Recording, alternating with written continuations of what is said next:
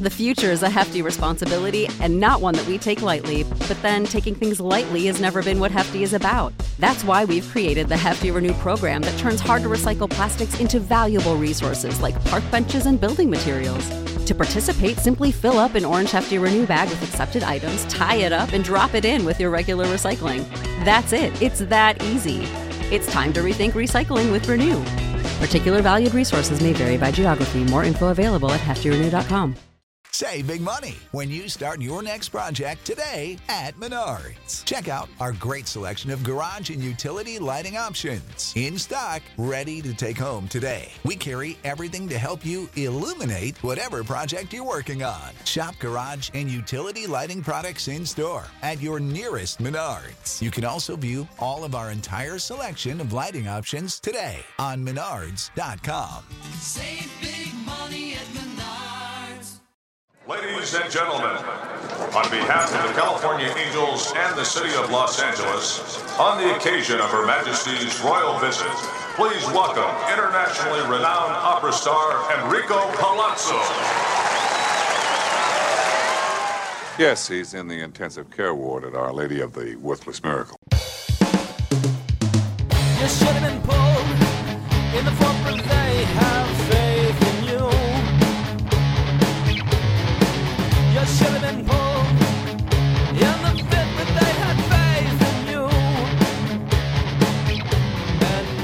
Welcome into the latest edition of the Hey, it's Enrico Palazzo Fantasy Baseball Podcast, presented by RotoFanatic.com. Go to RotoFanatic.com today and check out closing remarks from Mike Carter. You need bullpen help, and he gives it to you every Sunday at RotoFanatic.com. It's episode 114. Today, your host, Christopher Deary and Michael Govier, are prepared to bring back a Palazzo regular. He is without a doubt the sweetest, kindest man in the fantasy realm. Yet he also predicted the rise of Matt Olson. So take it from a guy who knows his shit and will give you a high five even when he beats you in fantasy. Expect nothing but first class behavior all the way when Carlos Marcano joins the Palazzo podcast. Carlos is going to break down fantasy baseball with the trade deadline looming. Deary, Govier, and Carlos have plenty of scenarios related to the trade deadline. Who will benefit, who will reap the rewards, and who will be left hanging out to dry. The fellas will also play a game of Name That Runner Up FAAB Bid and take another look at victory laps gone bad. There are too many words to describe how wonderful Carlos Marcano is, so at the very least, follow him on Twitter at CA Marcano. Take it away, boys!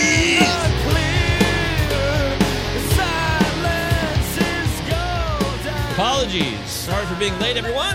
But we are now here at the Hey, it's Rico Palazzo Fantasy Baseball Podcast, the number one fantasy baseball podcast on the internet and in the United States of America, Puerto Rico, and the greater Caribbean, and including North America, Canada, Alaska, the bridge between Russia and Alaska. Maybe we're big in Hawaii. I don't know. The Philippines, Guam. I don't know how we rate in Polynesia, but I do know that we try to put on the best damn show we can possibly do every time. I'm here with my co-host, C Deary 1999 on Twitter, Christopher Deary. Hello, Chris. What's up, man? Not much, man. We're here to do a little action here, have a little baseball talk. Nice little Saturday, even though it's Monday. It's a weird day for the show. We already did two episodes earlier. I did. Yeah, I, I saw. I was getting the live feed. I'm like, what is going on, man? You're doing two afternoon shows. I'm at work. I'm like, fuck, this is awesome. yeah, I could have asked you, but they were just quick hitters. They were supposed to be 20 That's minute. Was One was a prospects thing, and the other one was an injury breakdown. What's going on? So going to try to bring this to you guys every Monday. The latest on who, what's going on with prospects, and the latest with what's going on with every injury around Major League Baseball with an actual guy, Dr. David A. Meyer, who has worked with the Cardinals and in the business, and he knows injuries. He's a rehab medical coordinator. So make sure you guys check that out. We'll do it every Monday. But let's get to our guest. He needs an introduction? He needs no introduction? I don't know. I mean, I think he's worthy of an introduction. But Carlos has been on the show before. We talked about Matt Olson. And what do you know? Matt Olson having the breakout season of all seasons that he's had. And you definitely get a lot of kudos for that because you wrote an article before the season, way before the season, about how Matt It, Olson it, it was could only be the last MVP. December. It was only last December. Not that not that early. You know? Way before the season, though. The season starts in April. just, just fooling around. Amazing. Matt Olson, I, has he done everything that you thought he would do in that article? Uh, and a The little changes, bit better, man. the adjustments. yeah yeah uh, uh, especially you know all the the things regarding his play discipline i mean i i, I think everyone is sur- even him should be surprised on, on that to be honest and but uh, he he's just an amazing uh, batter and i think we haven't seen yet his his peak you know he's just getting better and better Deary, Matt Olson, did you have high expectations this year? I can't remember. I did absolutely. I, lo- I I absolutely love Matt Olson. I said he had a really good shot to hit 40 home runs, and he's well on his way. He's got 27 right now.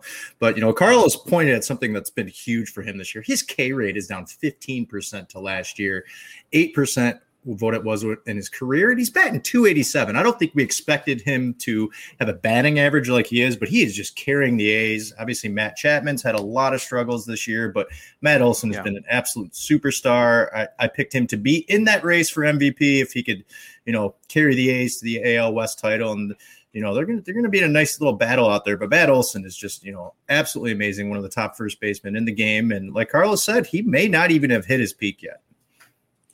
Yeah, the guy is amazing. I, I have him for uh 280, 360, 595 triple slash line. So it's pretty close, you know. And for 47 homers for the for the season. So he's on his way. He's on his way. Shit, that's amazing, dude. Well done. I'm very impressed by that. I think about you every time now. It's impossible for me to think about Matt Olson and not think about Carlos Marcano. I'm not kidding. It's crazy. Uh, I'm a, a- an official president of the Matt Olson Sweethearts. Uh, That, that, I don't know if that how what how does that speaks about me, but yeah, I'm that. I love it. Everybody loves a good sweetheart. And Yeah. when I was on the RotoWire podcast six, eight weeks ago, I swear I met Matt Olson came up and I mentioned your name. I know I did because if I- I'm I ever heard, on a show, yeah, see, if I'm ever on a show and somebody says Matt Olson, what do you think? I'm like, well, Carlos Marcano says blah blah blah. It's not my information; it's yours, and oh you deserve full credit for that. Especially when you Oh, nail it so good. You really nailed this one, dude. This deserves a lot of credit. No, man, I got lucky. I got lucky. Let's see how if I can get better because my fantasy teams need that. To be honest. oh boy. Oh geez. Well, hey, anyways, Carlos is going to talk about more than just Carlos and Matt Olson. There's more to him. There's more to him than that. We're going to cover a bunch of stuff today. We've already done Enrico's Inquisition with him, so we're not going to do that again. That's old news, old hat. We'll do the catch of the day. Talk about some players that deserve the spotlight. Trade deadline. Your move is his gain. Who's going to gain from the moves? It will it be the players themselves that get dealt? Trade deadline's coming up this week, July 31st. Or will hmm. it be a player, an ancillary player, or maybe a player that hasn't even been called up yet that's going to take the reins and take control of an opportunity for a player that has slipped away? We'll talk about that. Of course, we'll play a quick game of Name That Runner Up FAAB Bid, which is a delicious game, a lot of fun. And we'll close it out with Victory Laps Gone Bad. Now, I tried this last week and I didn't get a chance to do it with Deary, I don't think. So I wanted to get everybody involved on this because I'm hitting the road after today. I'm going to Georgia this week. I will be available. I'm going to be around, I think. I'm going to bring my stuff with me. I hope to do a show. Got some other people lined up this week, including Ray Murphy, who's from Baseball HQ. Very cool dude. So hoping to make that show happen, but we'll see. My nephew's birthday. Nick, if you're out there, happy ninth birthday coming up soon this weekend. Woohoo! Yay! Yippee! Very exciting. Nicholas Govier. He's a good little dude. Going to turn nine years old. And I'm going to try to do a podcast with a child around, which sounds impossible. So we'll see. I've never done that before. Have you ever done a, anybody ever done it? I mean, you are a father. Carlos got like two kids inside right now. Uh, uh, that's why I'm in the balcony, you know. That's right. He keeps, yeah, I forgot that. You said that earlier. Mr. Balcony, Carlos Marcano. Carlos is live with us. And don't forget, Deary, Carlos Marcano is not Carmerano. yeah, I fucked that up a couple times. when Oh, when right. Carlos is like checked in on stuff, I'm like, oh yeah, it's Carm. He's like, Deary, no, it's Carlos. And I'm like, God, I'm such an ass. I That's apologize okay. to everyone. no. I get excited. I mix up names. Their handles look similar. They're both CA Yes, that's, with an that's M. what it is. It's the handle. Oh, It's and, the it, Marcano. and, Ca- and Carms is a cool a cool guy, so I I, I forgive you. Don't worry. Yes. Yeah, just don't Yes. forget, uh, Carms has the clubhouse in it. At Carms Clubhouse. Ugh. At Carms Clubhouse on Twitter. Make sure you follow Carm. He's a great follow, fellow Roto Fanatic fellow. And of course, the show's brought to you by RotoFanatic.com. Check out the latest articles. We got Mike Carter's closing remarks. He works so hard on it. Give him his due. Give him some time and energy. And also, the injury report, also known as the infirmary report from Davey Funnel. Great guy. I love Davey. If you don't know who he is, follow him at sports underscore nuts 51. It's a little complex of a handle, but you guys can handle it. You're all mature people. Unless you're children that watch the show, dear. I don't know. Maybe we have kids that watch this show. I have no mm-hmm. idea. I mean, would you watch a show? If we were 13 and we loved baseball, I'd watch a show like this. Yeah, absolutely, absolutely. Definitely. I, I I believe my nephew has Connor has checked in a couple times. We don't talk enough about like Fortnite, so he he, he skates out pretty early. Damn it. That's my the mom the watches. show. My mom watches though. I remember that. Yeah, you told me that recently. She's like, That's I just want to. with our show. I just want to see your face. Like, thanks, mom. Oh. She has no idea what we're talking about. So What did, what did you have? A few Mom, drinks moms this are morning? the best. Mom's I'm going I'm going on a road trip with my mom this week. So yeah, I'm putting my money where my mouth is. I love my mom and life is complicated and we're going to make the best of it. That's what I know. That's the one thing I know for sure, Carlos. Brockness Monster says not enough fort fork knife. I think he meant Fortnite. It says fork knife. Not enough fork knife talk for the kids these days. Sorry, Brock. Buzzkill. I hear you. spork. Spork. Yes. Uh Carlos, have you ever used a spork? Uh, I've never used one. I know I know what it is, but uh, I mean it sounds like something pretty much useless. they just No. break on you. It's very useful. It's got a, sp- it's a spoon and a fork combined. It's a spoon with little fork edges on the bottom of it. Very weird. Yeah, okay, totally needed. Yeah, I get it. Yeah, I don't use it very often. I can't remember the last time I used a spork, which is actually a great thought for us all to kind of ponder right now on the Hey, it's Rico Palazzo, Fantasy Baseball Podcast. Of course, Palazzo Podcast at ProtonMail.com. Palazzo Podcast, two L's, two Z's. Utah. Give me two. Got to get that in there. Thank you to Brock, who's here in the live chat. You can be like Brock, participate, drop a comment in, ask a question. Ask Deary a question about sporks, or ask Carlos about Matt Olson. I mean, there's other things about him. You know, ask him what his favorite color is, or what's his favorite flower, or how many steals will Alberto Mondesi ultimately have at the end of the season. Four? I don't know. Ten? It's still possible. I'll say one. Oh, damn, that's cold. What about you, Deary? How many steals end of season? Alberto Mondesi. Five. Yeah, okay, that's all right. I said four. I can roll with that. I did. I went high on the ten. That was. But he'll like The- the scoop thing- up two the- in one game. Yeah, the thing with him is that he has to stay healthy, man, and these days it, that doesn't look like possible for him, which is a big shame for the guy. A big Yeah, shame for fantasy owners that drafted him in the second round. That's for sure. like me. Oh. The Palazzo Podcast Invitational. We've covered this many times on the show. I took it with my second pick, although it was an auto pick. I will admit that, but whatever. It's true. I did it. So I did the RazzBowl today, which was weird. Uh, it's weird to be, Football. yeah, it's weird to be drafting again. It's RazzBowl. It's football. It's true. Uh, Carlos, do you play fantasy football? I'm in the middle of Raspberry right now too. Oh, who'd you take with your first pick? Ah, you're gonna make fun of me because well, I had we're always going to make fun of you. I, I had I had the number one pick overall pick, and guess who I got? Pat Mahomes. No, no, not that. I went with Dalvin Cook instead of McCaffrey, and everybody's giving me a hard time in the chat room. uh, I don't have a He's healthy. He's great. Right? Yeah. Yeah, I I mean, I, I'm I, I with did that. trust him more to stay healthy than, than McCaffrey. We, we, we've seen a little bit more from from him in, for the past couple of years, right? I, I mean, I don't. Yeah. I, I, am I, gambling. I would not rip that at all, Carlos. I wouldn't rip that at all.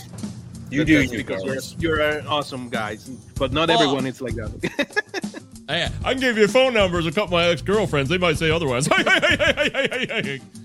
uh, anyways, I'll tell you this: it's business time. Dalvin Cook is going to get to business this year. He's going to rush for 2,000 yards and going to have 800 yards receiving. It's going to be a monster year for Dalvin Cook. But for the Palazzo Podcast, we're also hitting a monster year. It's the best year we've ever had, Deary, even though it's technically only our second year. But it's the best year we've ever had. And it's all thanks to all of you. It's the best year. It is. We the trophy. The trophy considerations are closed. Uh, me and Deary need to have like an actual private meeting to talk about it and really get it going because it's already July 26th. Uh, we gotta, we're gonna get it done though. Carlos, do you have any final offerings for a trophy idea? oh my god! Uh, maybe something with uh, his business. I don't know. Get something autographed or something that's that's cool from someone. Not not something pretty expensive, but but maybe something weird. Think about it. That's a interesting, ex- exceptional idea. Deary, what if we got the autograph of the guy who says, "Hey, it's Enrico Palazzo"? Oh, imagine Is he alive? Yeah, I'm looking that up right now. I, I, think bet he is. I I bet we could find him. Someone someone somewhere gotta yeah. know. If he's alive, yes. I, I have a feeling he's alive, and I'm trying to look up his name right now. I wonder what he's in the movie The Naked Gun, where he says, "Hey, it's Enrico Palazzo." That's all he does, and he's just Yeah. there at the baseball game saying that one line. So We I'm wondering how he's down. labeled in the movie. Yeah, i- imagine his surprise when he gets an email. Hey, do you want to sign something for your anonymous po- podcast? And your fantasy baseball podcast? Mike, just look him up. Just look him up from Pee Wee Herman. He's definitely casting that. Oh, I already found him though. I found him there. His name is Mark Holton. There he is. Look at that mustache. There you are. I bet he plays fantasy baseball. He might. Yeah, He's definitely. He was. he's not that old. He was born in 1958, so he's still in his 60s. So he's alive and well. He lives in Oklahoma. Well, he's born in Oklahoma City, anyways. We're gonna find you, Mark Holton. This is it. This is our opportunity right now. It's a genius idea from our pal Carlos Marcano. Mark Holton, we are officially offering. Tracking you down. We want to find you. We want you to come on this podcast. We want to interview you, and we would love to get your autograph so that we could forever, forever have it as a part of the Palazzo Podcast annual trophy, which is our yearly challenge of fantasy baseball. Love to have it. Let's get the word out, guys. Mark Holton. Oh, Brock's got a good idea. Get a cameo from him. Shit, that's a good idea. That's, that's, that's good too. Genius. See, we're all working together, man. Two is better than one. Three heads, four heads. I'll take as many heads as I can get. More head, the better. I love it. All right, so thank you to everybody who's been a part of the show this season. We say it every show. We mean it. It's true and it's authentic. Me and Deary love doing the show. It really is a fun time. And that's pretty much it. I want to say thank you to all of our followers. New followers, you guys are the best. You guys are the ones that are really making the Palazzo podcast grow and our Twitter feed grow. I mean, we're getting we're like a thousand fifty now. It seems like we just passed a thousand followers. Now we're up to a thousand fifty. So thank you, everyone. You guys give us your time and energy, and I dig it. I really dig on it. You guys may think, "Oh, this guy's lame, bunch of bullshit," but it's not. It's real. It's all true, right, Deary? Oh, it's absolutely genuine. That'll doubt. Do you know ATX underscore Tesla Jones? That's a new follower. Tesla Jones? ATX underscore Tesla Jones. Dick Jones? Maybe it's Dick Jones. Dick Jones. What about Roto B? Under uh, at Roto Bonsali. I don't know any of these people. Well, they're all new followers on the All right. Palazzo Podcast Twitter feed. So, Welcome. oh, and how about this one? B Shot, spelled just like Marge Schott, but it's B Shot from Detroit. Ben from Detroit. How about that? Not aware, but now we are friends. By the way, Ben uh, Ben Shot, we are not not accusing you of being related to Marge Schott in any way, so we want to make sure that's clear. Steve Johnson's in the house. What's up, Steve Johnson? Hello, Steve Johnson. You seem like a new person. I've never seen your name on this feed before. Welcome to the show. Pleasure to have you aboard. The live stream comments are bumping. Ryan Venancio in the house. What's up, y'all? Steve wants to know Ryan. how's it going. So, Carlos, how is it going? Amazing, man. Better moment of my life to be alive. So I can't complain. I love it. And with Carlos, you get that type of positivity. He keeps it real too, though. He's not just some guy out there being a slappy, like, "Eh, everything's great, everything's awesome. No, we don't do that here on this show. We wouldn't have him on. We know authentic guests when we see him, and that's why we bring him on the Palazzo Podcast. All right. So I I laid out some of the stuff we're gonna do today. We talked about Carlos. Carlos, anything else you want to pump here? Uh you got any articles or anything in the hopper people should know about right now? Um, so we were doing an Olympics, baseball Olympics thing in Pitcher List. So um, maybe mm, now that we're in the middle of the Summer Olympics, people want to take a look. It's really nice. Uh, teams previews and recaps of the game. So I mean, it's a different mm, phase of the of our beloved game that not you don't have the chance to look around every uh, all the time. So if people want to know more about how baseball is going on in Israel, in in Mexico, in, Brad Ausmus. and yeah. So I mean, it, it- I think it would be. Yeah, you hear that? Yeah, it's coming in hot. It's like it's right outside the front door. It's intense. Uh, so I think people could, could enjoy that. And I also did a, a Pete Rose article recently, and I, I people haven't been really nice to me because you know he's a he's a beloved uh, a Pete beloved, Rose? uh, yeah. I I mean, you, you have to see the comments from the Cincinnati guys. What know? did you uh did you say something negative or positive? Uh both in terms Oh. of I, I- I just stayed on, on on the sport side of the stuff. No, I didn't I didn't do anything you know regarding the other stuff. I I, I really don't care about that. But uh, well, I care, but not in that in that uh, situation. Is there other stuff? What is this other stuff we speak of? yeah. so, but um, I just you know talked about how he was great, but uh, he was great for his you know for his time. You know, uh, he was at the right playing at the, the right moment uh to get all the attention and and he, Hmm. if he were playing these days it would have been harder for even with all, all those hits you know because we care more about on base percentage uh, you know homers slugging ops and things like that and and he was basically an average guy uh but he's not even in the top 100 on average so you know people love him for something that he wasn't the best at that either so it's an some some ideas that i got uh, about it I love it. But you're putting yourself in a dangerous situation when you talk about Pete Rose. yeah yeah Yeah, those Cincinnati fans, all the old school bozos out there gonna be pissed. How dare you? You talk about Pete Rose? Hey, he's a good man. He, he never did anything wrong. He killed Bart Giamatti, you assholes. He killed him. Pete Rose is responsible for Bart Giamatti's death. I'm going on the record right now. You know, you really wonder what the league would have been like if Mr. Giamatti could have stuck in that role for a while, but he died way too young. He was in that role for what? Not that long? A year, not that two long. years, um, two no, it was way less than that. Fay Vincent resigned in '89, I believe. Wait, he And didn't then even do a full tenure. He didn't even do No, a full wasn't year. even- It wasn't even close. It was like that summer he banned Pete Rose and he died.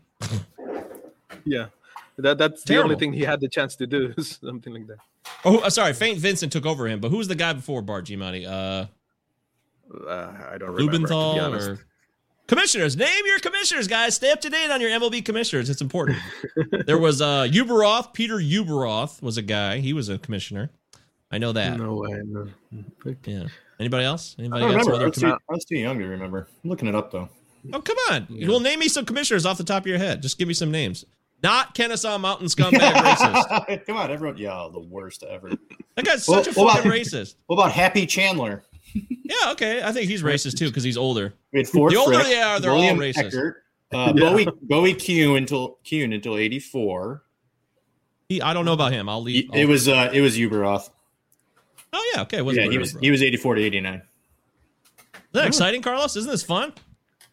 I, I learned something new today Woohoo! No way. Yes, it's true. You can learn something new on this podcast every time. Don't forget, sub the YouTube channel, Palazzo Podcast, two L's, two Z's, or if you prefer, no, hit the wrong button. Utah.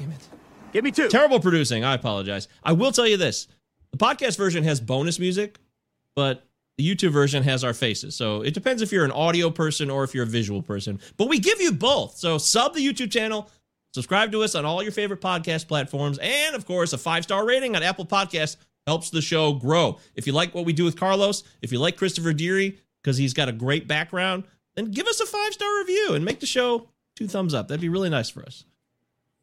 definitely Yay! Okay, there it is. Last thing I'll say about Pete Rose is he played hard, but he was an asshole.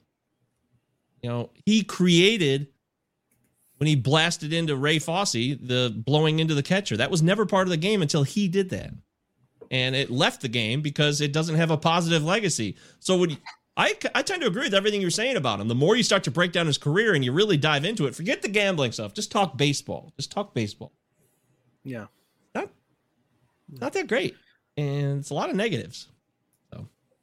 yeah. and and the thing is that for, uh, chasing that uh, record just made his career worse because he he was in free fall in the final five years, but he had to play to get the record, you know, and everything else got worse and worse and worse.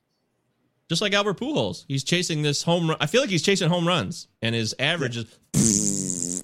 Yeah, I mentioned Pujols in the in the article too, but but I mean the first two thirds of Pujols' career, it's something out of this world, you know. Uh, so you cannot First, even uh, compare it in, in the, in the Yeah, the first 59 to 60%. Yeah, I'll give you that. Not, I'm not giving you 66%. I can't. okay. so uh, I mean, it's it, it's still not not that good comp uh, because people bring Pujols a lot when when they say, well, you know, others greats also get very bad at the end of the, their careers. Yeah, but Albert Pujols, uh, I mean, it's Albert Pujols. It's, it's a totally way out of the, uh, I'll- don't know, one percent or of the of the Major League Baseball players, things like that. Yeah, that stretch run is an ama- is amazing, and it's not like he's going to play 30 years. Exactly. What's he Uh, at now? That 22, 20? This season? 99, is, 99 was his first year. No, 01. Pujols? Pujols? 01. Oh, it was 01? So it's his He 22. 01, 01. 01, yeah. He came right in. This is 20 years in the bigs. By the way, he was born in January of 1980. That's fun. So he's like our same age. Holy so shit. think of Pujols, Deary, as like the exact same age as us.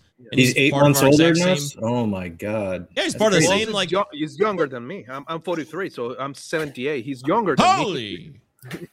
wow. It's so dumb to think about this. It's so dumb. That's why I really f- I know performance enhancing drugs were big in 01. They were. That's a fact. I didn't say anything else, but they were a part of the game in 01. And he comes on the scene. Hits 330 with 37 home runs. No like rookie call up where he played 10 games in September. He just comes on full bore 2001 and blasts on the scene with this uh, amazing all-star season. It's it's incredible. He had a W he had a WRC plus a 159 over 161 games. Yeah, you'd be hard pressed to find anyone who immediately out of the gate was an MVP candidate. It's ah, rare. It's so rare. Total. La Máquina. Albert Pujols. La Máquina. La Máquina. The, The machine? machine. Yeah. Yes. And it counts. By the way, Marv Albert retired this year. Rest in power, Marv. We're going to miss you. You were a legend. No doubt about it. A broadcasting icon, Marv Albert. Just want to throw that in there.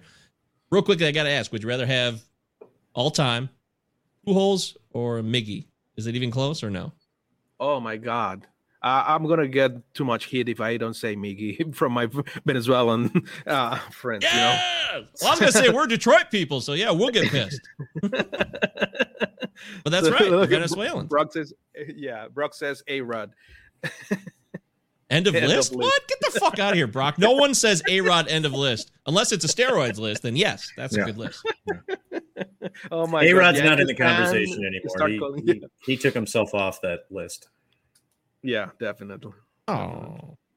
Okay. and, well, and now saying around. that that more people should be doing bonds and things like that, I, I don't think that's helping him either. So he keeps still saying that the game, everyone needs to bunt.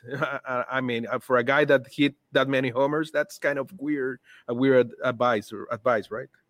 It is, yeah.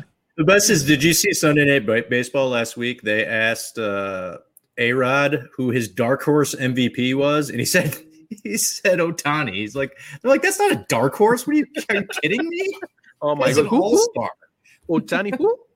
Come on. Yeah. That's the bright horse, you dumbass. Come on. A Rod, you're a fucking dumbass. You heard it on the show. I'm calling you out right now. I don't care if it gets me banned. I don't care who shuts me down. A Rod, I have a lot of disrespect for you. I feel like you're a false idol, and I don't like it. Leave it there. Brock, this Novieri's monster. fire today, man. yeah, that's right. Hey, I'm thinking about a legacy here. And the Palazzo podcast is building a legacy. We have quality guests, predict the future before it happens, and we're authentic. It's very important. I meant uh, guys, Brockness Monsters commenting here for those of you on the podcast. I meant guys to show up and immediately be MVP candidates. A Rod, Pujols, McGwire. Ah, yes, Oh, that's true. definitely. Yeah. That's Good list. Matt I'll give you that, McGwire said, said the previous rookie of the year record for homers, right? 47 homers in 87. That's right.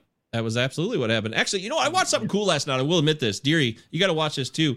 It was the MLB Network's doing this new series called uh, Walk Off Stories. Have you seen any of these? They just do Gibby every day. Well, that's the one I watched. Uh, but yeah, there's there's other ones. I have there's the 2003 Aaron Boone home run game seven ALCS. Oh, cool. There's there's some other ones, but I watched the Gibby one and it was great to watch because they they kind of lay out a story and they build it all up to that moment where he hits the walk off home run. You know, and it's gonna be a home run, unbelievable. Jack Buck's call, Vin Scully's call, and a third call on local radio for the Dodgers, which I'd never heard. It was Don Drysdale's call, which is Oh, interesting. Unfortunately, it's very weak compared to Buck and Yeah, of course. Scully's call. No offense to you, Don Drysdale. That's good. I, I took that out of my mind. Being an A's fan, it's not the best the best time of my life. So uh, That's so ridiculous. that A's team should have gotten three championships. Oh Yeah, they God. talk about that on the show. This is MLB Network's Walk Off Stories. Very good series. Check it out, guys. Jose Canseco's on it. He's talking and he's talking about how roided up he was and he was the first 40 40 guy. And Dennis Eckersley talked about how nobody supported him, even though he was this tough badass. He was the closer of closers at the time, totally dominant, right? But nobody made eye contact with him. Nobody would look at him in the eyes. He says this in the story. I, I felt really bad because nobody would make eye contact with me. And t- then it goes to Tony La Russa right after that saying, That's my big regret. I wish I would have stayed out there for him. The manager did stay out for his closer after he just got blasted. That's bogus. Sounds familiar, La Russa. Dumbass. Oh my! I've seen way too much LaRusso releasing. I also watched the Darryl Kile death story recently, which I forgot about. That was a sad story. Oh. That was uh that happened in 2002, so it was 19 years ago last Holy month. Holy shit! It was that long ago now. Wow. It was, Wow. yeah. He was tragic. uh, 34, died of a heart attack in his sleep. And LaRusso was the manager of the Cardinals at the time, and he talked about how they he he I get more credit for LaRussa after watching that because he was really honest about the experience and they had had like a disagreement because Kile felt like he let the team down. He was kind of struggling before he died, but then he got right. But he was arguing with LaRussa about it, but then they kind of settled it. So I think LaRussa's you don't win a couple World Series and manage for 40 years by being a total dipshit, right, Carlos? Yeah, well, the guy is smart, but he's still an asshole. So, I mean, you can be smart and be a, and be an asshole. That that's Yeah, not uh, uh, mutually exclusive. You know. This is coming from the guy whose Twitter handle says "Yermín Mercedes Stan account." Let's make sure we get that on the record. So, not that there's any bias, of course. Don't get, don't get me going on that, man. Please. Oh, come on, dude. This is your platform. Let's hear it. Give it to us. Come on. This is your chance. I'm- Tony Russa totally screwed Yermín Mercedes career, calls him out, blatantly, totally disrespects him. How do you feel about it? Oh man, I, I think in, in the world of lousy bosses, Tommy La Russa is you know, on another level. You know, I, I mean, you can let's say that Mercedes actually did not follow the instructions. He had to. I don't, you know, give a damn. uh, You cannot swing, or the, the instruction was something else. Cool, the guy did something else. Why in the world are you going to throw him under the bus in front of, of all mainstream media, in front of every other opponent, in, fr- in front of your teammates. Have a conversation with the guy in the locker room, you know, shake his, head and, and do whatever you have to do. But like men do, you know, eh, between uh, behind closed doors. I'm sorry, and and, and do your stuff. That that's uh, there's a, a very old saying that you congratulate in public and you call out stuff in private that that's that's simple you know that that's 101 uh, for any managerial thing. So uh who's a bigger tool a Russo or, or a-rod uh, that's a close race man. I'll say a tie Tyler. So, so uh, but I mean, I, I, I, I'm an A's fan. I, I've been looking at what La Russa does for a long time, you know, and and, and the guy, he's he's a smart guy, I- and and but a lot of people doesn't give Dave Duncan the enough credit to what he did for La Russa's Pitching uh, coach? car- career. Yeah, for sure. I mean, Dave Duncan was He was with him forever. the- forever and and and uh, he he asked him to go with him to chicago but duncan said finally that he wasn't gone but he also asked him to go with him to chicago again and they duncan he he was the mastermind behind a lot of the of behind all those La Russa pitching staffs and and, and i mean I, i'm not saying that he owes everything to him, but he he had he had a good uh, a good um, partnership with him, and and the guy is is, is, is smart. but he's an asshole. so uh, I, I mean, we cannot hide the stuff behind the, whatever he's done. You know. Hell yes. Preach on, my friend. Carlos Marcano. Coming correct. Come original, as 311 said once upon a time. I love it. Thank you for that. We needed that because we didn't really go to town on that as much as we should have at the time. And your perspective is warranted too. So thank you for being thoughtful, honest, and the guy that we all expect you to be. At least I expect you to be. Thank you. Well done. Kudos, brother. Oh my. We got a first time watcher here, Tyler Peterson. Welcome in. This is what you get the Palazzo Podcast. We rip on Tony La Russa. We talk fantasy baseball. Woohoo! Welcome, Tyler. Okay. Well, we got we talked about a lot of stuff already, but let's just call it leading off.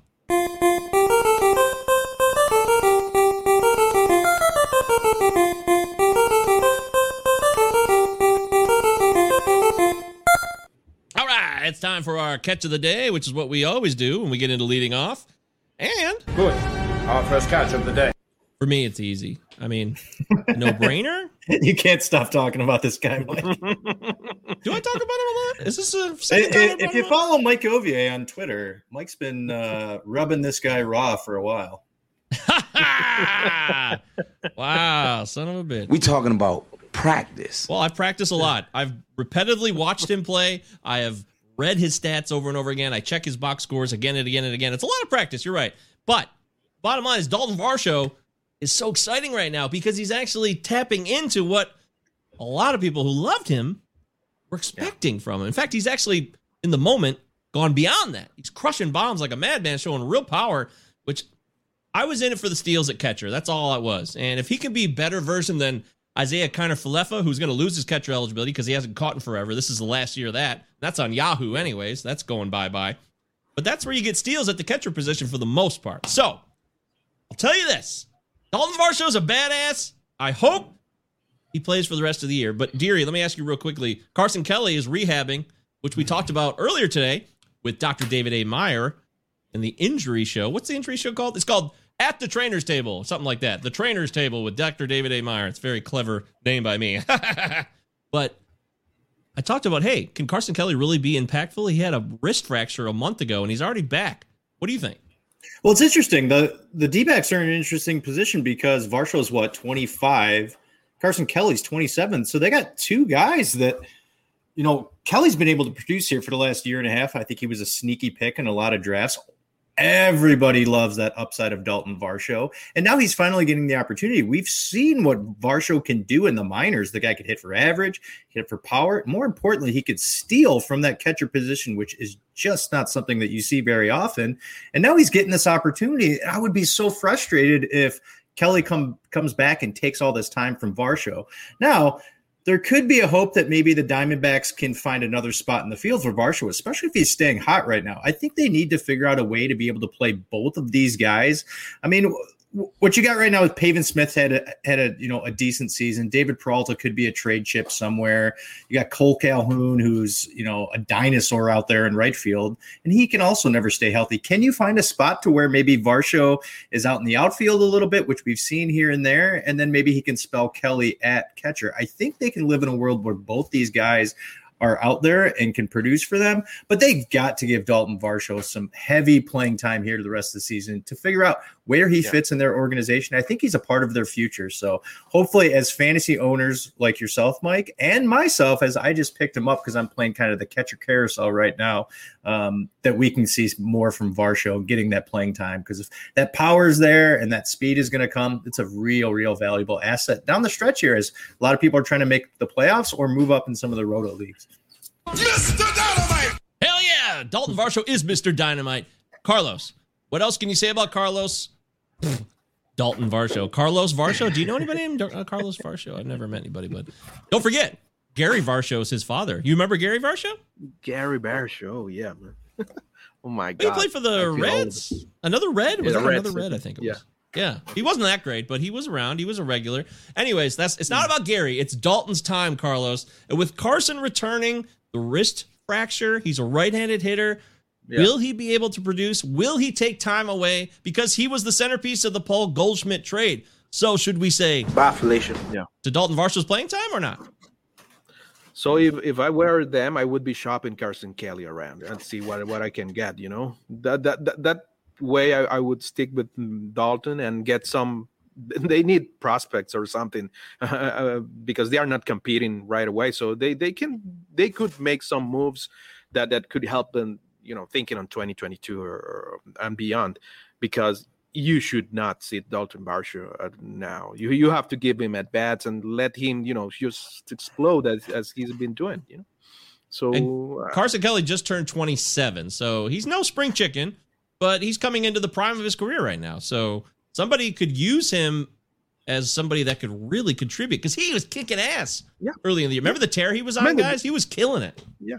He's, he's good. He's good, but uh, I mean, Varsho looks like he's gonna be better. Uh, at least that that's that's what the, the we are looking at uh, right now. And um, I, I I mean, yeah, maybe as as as Yuri says, finding some uh, at bats playing on the outfield. I I, I have uh, Calhoun in a lot. Uh, yeah, Col- Colton Calhoun in a lot of leagues, but I think he he could take those that space that he's been because he's not as Darius said he's a dinosaur looking where to die. And uh, I mean it, it, it's it's like it is you know baseball is a it, it's a really hard game and, and that happens. It is out with the old you know? And uh, and, and at the end it's a business man. You have if I were the D-backs I would be shopping around Kelly and and trying to rebuild something from there Ah, but you did say it is the D-backs. And reason will prevail. Reason will prevail. No, it will not. It's the Diamondbacks. They're becoming the new Rockies when it comes to lineup decisions and playing time. They're taking over for the Rockies. I'm calling it. The Rockies are no longer the Rockies. Jeff Bridich's been fired, Deary. It's over. So if I have to trust between Dalton Varsho and Kelly with the Diamondback executive in the front office telling Torey Lovullo, who's a dead man walking, because the team is awful and he's been there for four years. Torey Lovullo's done. Former Tiger, by the way. He was a fun Tiger. He never really did anything, but late 80s Tiger. It's over, though. So would you trade Varsho or Kelly, Deary?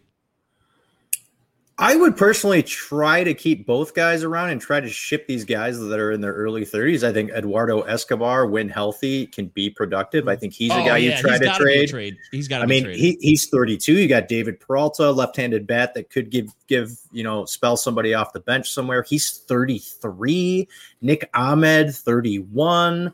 Like we talked about, Mr. Dinosaur, Cole Calhoun, 33. This is just an old lineup. Even Christian Walker, who hasn't even been in the league long, is 30. This is an absolutely horrid lineup to look at for a team that is 31 and 70.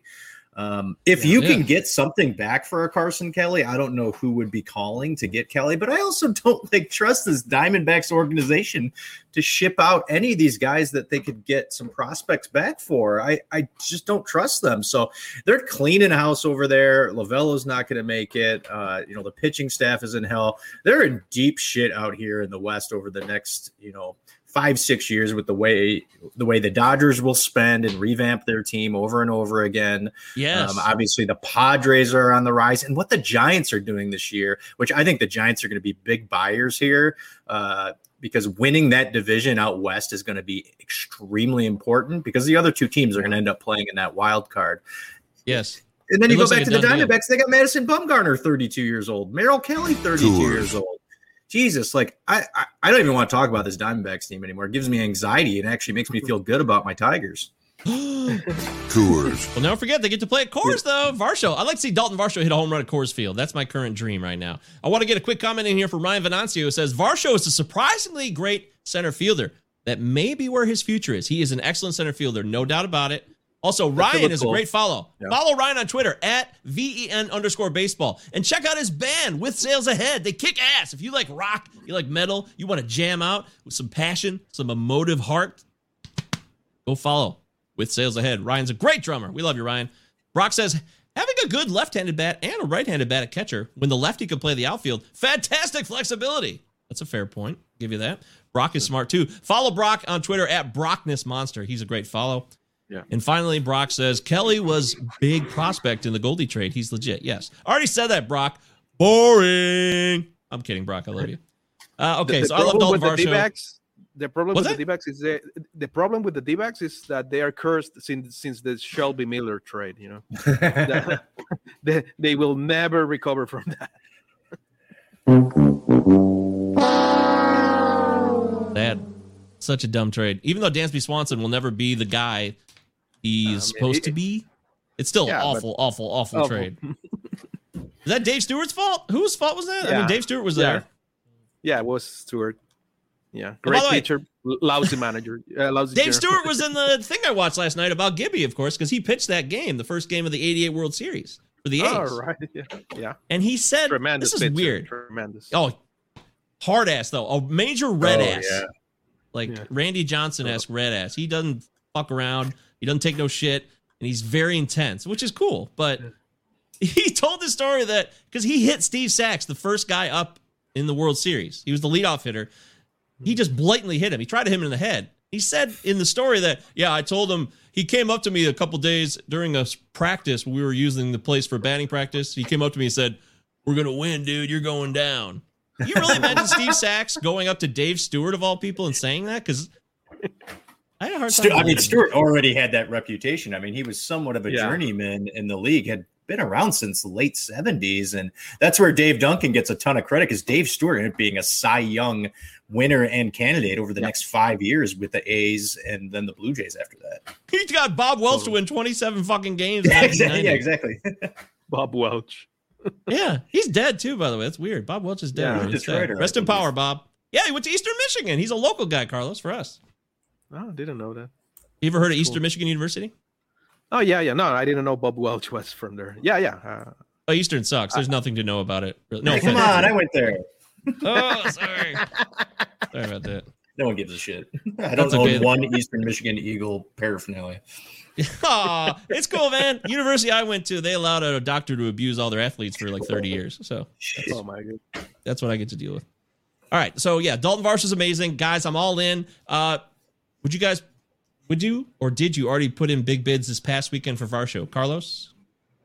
No, I, I, I mean, I was, I already was rolling with a couple of different catchers uh, for a while. So I, I, I, I, I mean, I've I, anyone can use that bat to, to be honest, but I was already settled on a couple of guys, and actually, uh, there was one of them that I was wa- uh, that I wanted to mention. Max because- not Max Stassi, yeah, because I mean he's not really available in in uh, NFBC or over there, but for in I I, was so amazed that I I checked he- he's only rostered like in twenty five percent of Yahoo leagues. So guys, you're you're missing out a, a great catcher. Uh, so that's why I wanted to to call out. He's been batting. Uh, I had it over here just like crazy this year. No, uh, and uh, he's batting 299 377 and 526 is logging his wrc plus is 150 so so uh, you don't get That's that from a catcher. Really really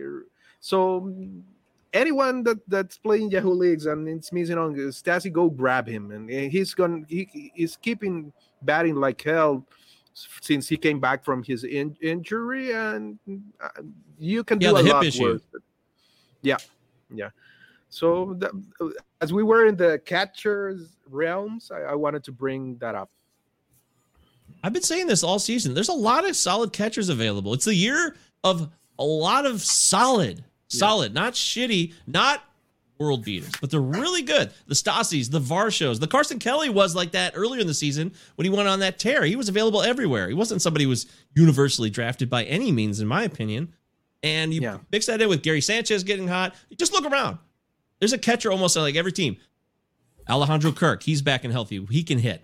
There's a lot of options. Tyler Stephenson, Jerry, we love Tyler Stephenson in Cincinnati, and he still continued to put up a 378 OBP the entire season. Yeah, I'm still getting frustrated because they just kind of play the, the the circus with him, you know, where he's not playing enough. But I've been doing it all season long, where I waited on catcher, and I, I just mentioned it before, where I've just been rolling the ticket every couple weeks and picking up whoever's hot. I mean, Stephenson was hot. Stassi, who I just picked up as he's back, which like ride the hot hand of Stassi. We've never seen this in his career. He, he had a solid season last year in 31 games, but like we've never seen this. He certainly did not Yeah. do this when he he was in Houston. But even a guy like Jake Rogers was okay for a, for a week. You know, a guy like Jonah Heim, a big big bat for uh, you know the Rangers. He's he's come around a couple times so we're like, hey, three four games, maybe he puts puts put some in the seats and grab a few RBIs. But like that's what you can do.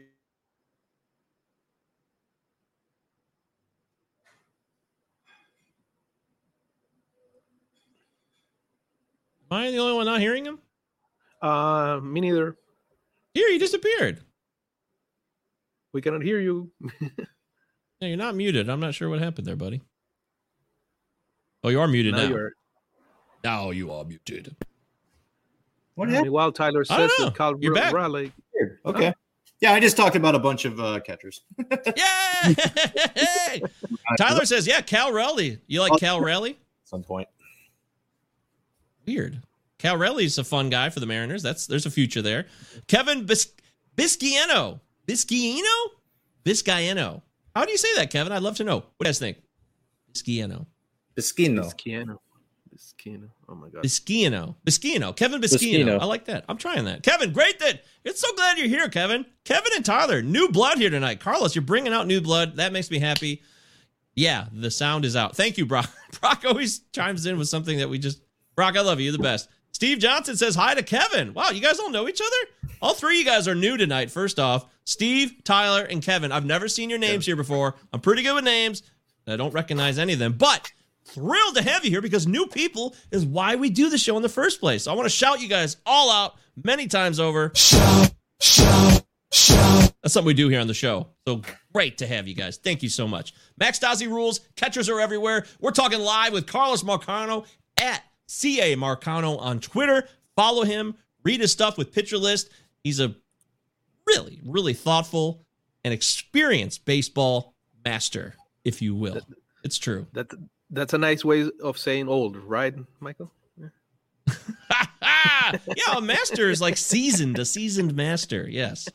Oh, Kevin's new. Of course you're new, Kevin. I know every face and name that comes through this place, and it's great to have you here, my friend. Really excited about it. Tyler says, We're already best friends. Woohoo! Wow, everybody's having fun over here. What a time to be alive. C. Deary, do you like Michigan? I live in Ann Arbor, so yes. I have a Michigan shirt on. I have the Fab Five behind me. I got Charles back there. We got some Tigers tickets over there. So yes, I am Oh. unfortunately a Michigan fan. I am not looking forward to the se- football season. He goes there. Interesting. He probably lives right down the street from me. Kevin, sorry to hear that. But Kevin, look, yes, me and Deary are both Michiganders. Carlos is from Venezuela. You ever been to Venezuela?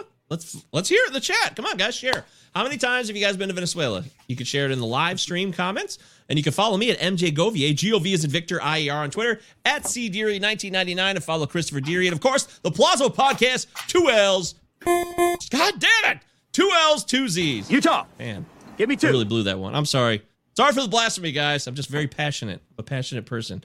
But Kevin, I did go to Michigan, and I'm curious what you think about all the stuff that's going on with the Dr. Anderson stuff. So if you want to drop that in the chat, it's a major issue. I know you're going there. You probably wanted to go to Michigan. You're like, wow, it's a great school. It's going to be a great time. And it's a lot of bogus stuff going on there right now, which sucks. And as an alumni, an alum myself, I'm curious to see what you think of that. But it's great to have you here, Kevin. So glad a fellow Michigander found the show, which is what that's what we do here. We try to connect and learn. All right, let's move into your trade deadline move is his gain. I want to talk about some guys that could be on the move or guys that'll leave and then create opportunities for players we're not aware of just yet. There's some rumors floating around right now, Carlos, about Trevor Story going to the Yankees and Domingo Germán apparently has a realtor looking for a house already in Colorado. Um, odds are Trevor Story is traded by the trade deadline, Carlos. Oh my. Um. So I would like. I mean, with the new management at, at, the you know in Colorado, um, I think the best place for stories over there. I mean, I, I would like to stay there in terms of baseball production. Oh, I'm not saying he's not gonna bat anywhere else, please. I I I, I just think that that's you know I, I think it would be better for him, but I mean, the Yankees are the Yankees. That's the big stage, right? And uh, and uh, they need help uh, because all the things that has happened to that team recently is just. I mean, it, it's getting ridiculous, and the way they are losing games in so they they found new ways of losing games that that were impossible before. You know, um, they're actually they're not that. You're talking about the Rockies, right? Um, both of them, both, both of them, because okay. yeah, yeah. I mean, Coors. uh, some people blame Boone. I have a couple of Yankees fans friends that are. are they, I'm worried about their mental health with the Yankees because they get crazy when they see Boone doing some stuff. I, I, I, but um, what would be a good mm, trade for story from the Yankees. What what, what let, let's look what would the, the, what would the Rockies get that would benefit them they need to do a lot of a lot of rebuilding right but does the yankee has the the, the pieces that they need I, i'm not sure about that um domingo Germán. I think it, it's deeper than that. The, the, that wouldn't be the, the solution for their struggles it would be a hundred percent percent good for for the Yankees, but I, I don't see the uh, the upside for for the Rockies there. Deary, the Yankees do have pieces. They got a lot of young pitchers that are kind of floating around, whether it's Luis Severino or Clark Schmidt.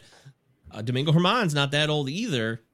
Pitching in Colorado, I still think it could work. And what we're seeing this year, we talked about this on the last episode. Remember, we talked about how the home runs were down. Trevor Story only had 11 home runs, and a lot of the guys over there, like Charlie Blackmon, only had four or five home runs at the time.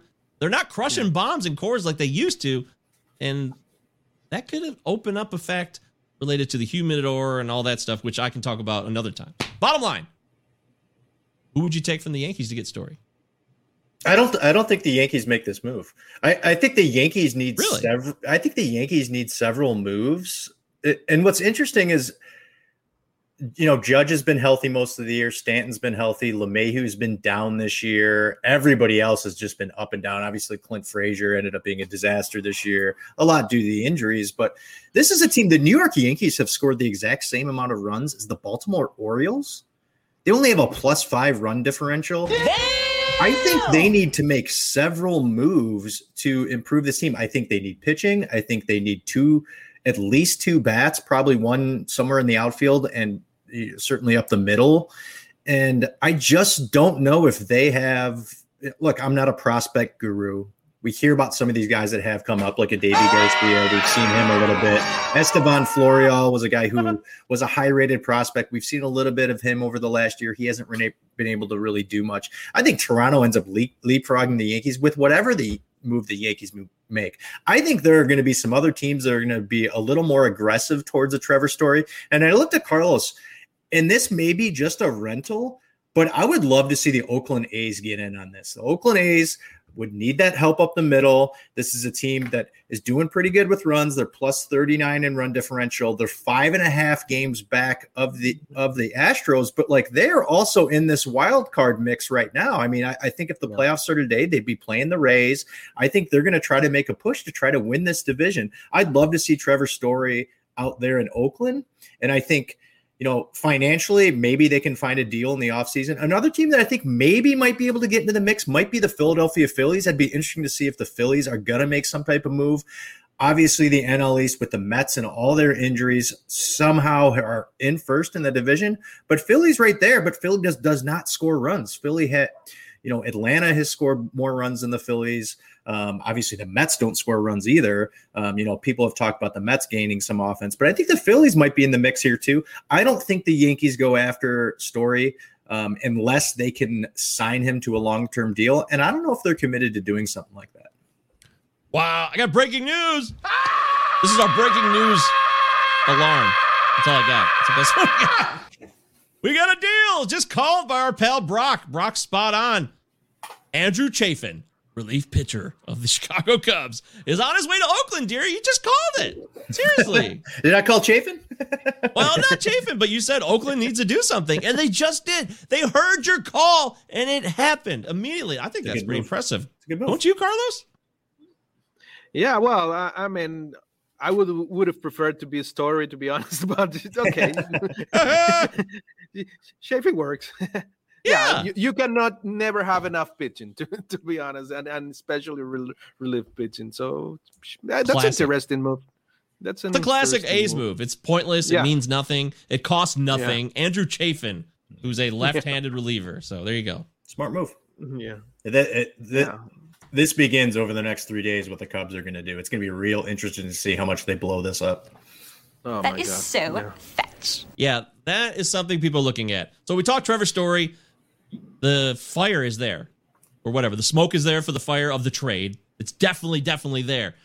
Kris Bryant is a name that's been talked about for years, literal years. Kris Bryant trade rumors have been going on ever since they won the World Series, and it never started great. Yeah. But going back to the arbitration delay so that they could get more control over him way back when he was a rookie. We all know the story. We know the truth.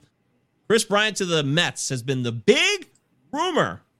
What are the power? Oh, Tyler Peterson wants to know, Deary, what are the Powerball numbers tonight? You're on a roll here, so Me too. it's a great question, Tyler. How many numbers did they play? Five, nine, 31, 82, four, I- and zero. I don't know. Do you play the lottery, Carlos? No, not a, not at all. I don't play anything. Just fantasy baseball. You're a smart man. You are a smart man. But- I, I learned the hard way. To, Uh oh, yeah. You had a bogus day. Something went bogus. yeah. You lost a lot Uh, of money. We'll talk about we'll talk about that on another opportunity. Yeah. Oh, what a teaser. Carlos Marcano dropping teasers. Well done. But Kris Bryant to the Mets, everybody wants it to happen. I'm telling you, it's not going to happen. I know that Steve Cohen will pay for it. But Carlos, if Kris Bryant was traded to the Mets, let's say it happens.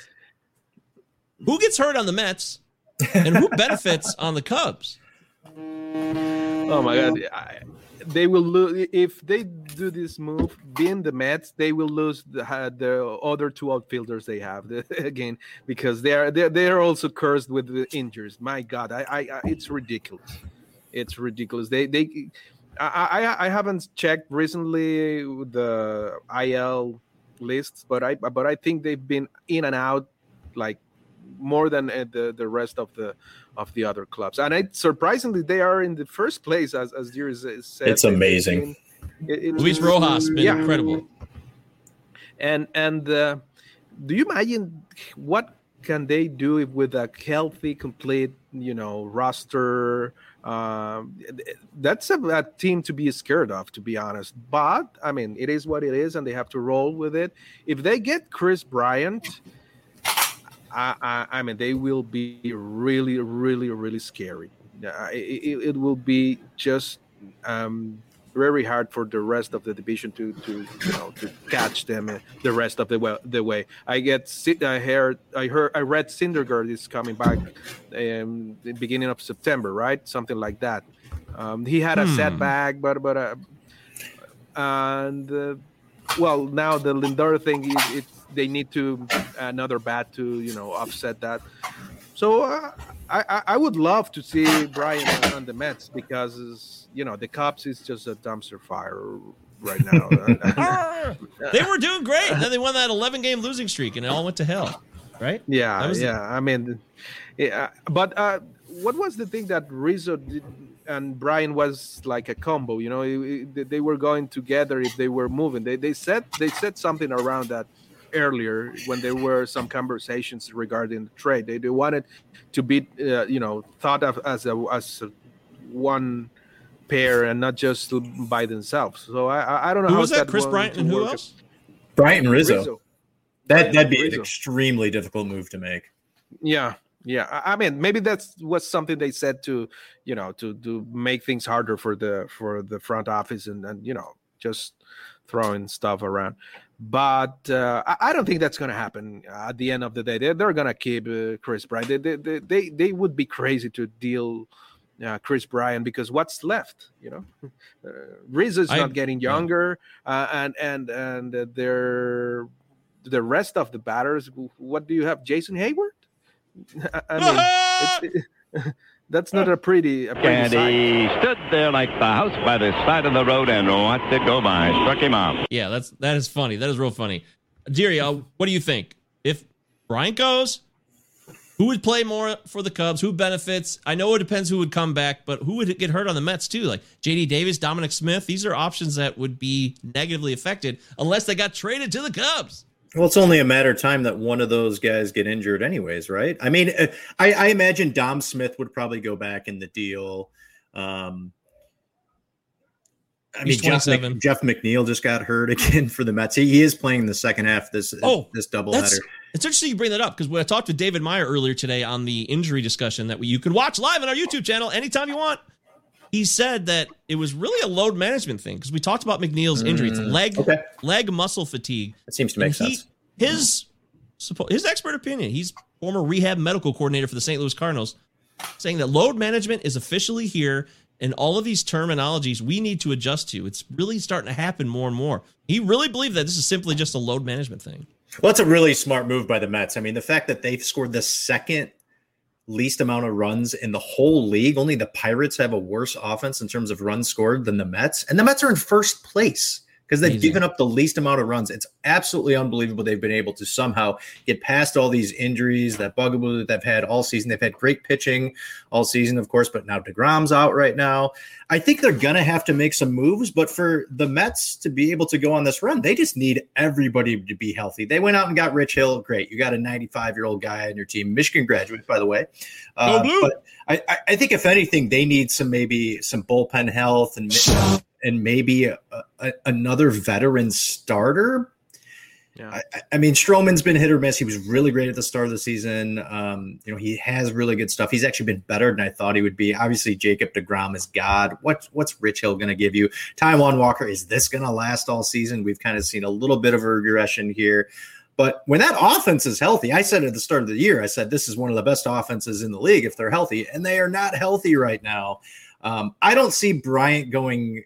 I really don't see him going anywhere. I think if the Mets or if the Cubs are smart, the move to make is Anthony Rizzo. I know he is the face of that franchise, but there's been a lot of talk about the Red Sox being interested. The Red Sox is a place where Rizzo would fit fantastically at the That's where you top got of to the, start. near the top of that lineup, playing first base. They need a first baseman, a veteran guy. He can hit hit Pesky's pole. He can beat up that left field wall all day long. And the Red Sox did not see this coming. At least we did not see this coming this year out of the Red Sox. Maybe they did, but they are on a roll right now. And they're saying, hey, you know, maybe this is another year that we can scoop up a championship. Go out and get Anthony Rizzo. The Red Sox have the prospects to to, to move on to to grab a guy like Rizzo. So I think probably two to three guys go from the Cubs. Um, Kyle Hendricks is another guy they're talking about leaving, uh, getting rid of. He'd be a good veteran for somebody to pick up, a guy that can induce some ground balls. So I think there's two to three guys that the Cubs give up, but I don't know if Bryant's going to be the guy. I think maybe Bryant sticks sticks there for a little bit. Bye, Felicia. Wow, both so both of you guys think that Kris Bryant won't get traded. I find that very, very interesting. Carlos and Deary, who you can both follow on Twitter at CA Marcano at CDeary1999. Tyler Peterson, our new friend, our pal, one of our Palazzo pals. Tyler, it's great to have you here. You wants to know. As an M's fan, that's code for Mariners, for those of you that don't know. I've heard rumors of Jose Ramirez and Whit Merrifield possibly coming here. Thoughts? I heard I read about the Whitfield, the the Merrifield thing, and uh, that that sounds possible. I mean, uh, and Are they and Seattle- buyers? Seattle- Are we living in a world where Seattle's a buyer right now? Well, they they haven't been bad recently, so that's something, you know. uh, and uh, with Merrifield, if you, if you look at it, it makes a lot of sense to have in in, in, in that team, you know. But uh, if I were Kansas City, I would I would be asking for you know the the other players' kids to in exchange for for Merrifield because he is like the heart and soul of that team for whatever it, you know it's good or not with the Royals because that's another thing. Yeah. Um, He and, and Salvador Perez are you know like almost everything in, in in that in that team nowadays. Um, so I mean, crazier things could happen. Um, regarding J Ram, uh, if if Cleveland sh- uh, deals Jose Ramirez, I mean, I would be I wouldn't be surprised that every, Cleveland fan would resign from that fandom. And and and, and You mean the know, Guardians fans? The Guardians fans, yes, because dealing Jose Ramirez with the, such a nice contract that that he it, it's a really good contract, a, a guy that can do everything, and like Jose Ramirez, and and he I think he's under control for a couple of years. I think to I, I mean it would be one of the stupidest thing to do from from a baseball team, in my opinion. That maybe that's why I'm not a general manager, but but I, I would not. uh, I think it would be really really stupid to deal him. It looks like uh, Jose will be a free agent after next year, so there's one more year on his contract. One more year. Okay. With a oh, there's a team option, so yeah, he would be there through 22. Okay. It- I, it- I mean, I, I I wouldn't deal Jose Ramirez if I were Cleveland. No, you made that very clear. That was a passionate argument, by the way. Kudos to you, my friend. Kudos. If I'm the Mariners, I'm waiting a year to make any type of deadline deal.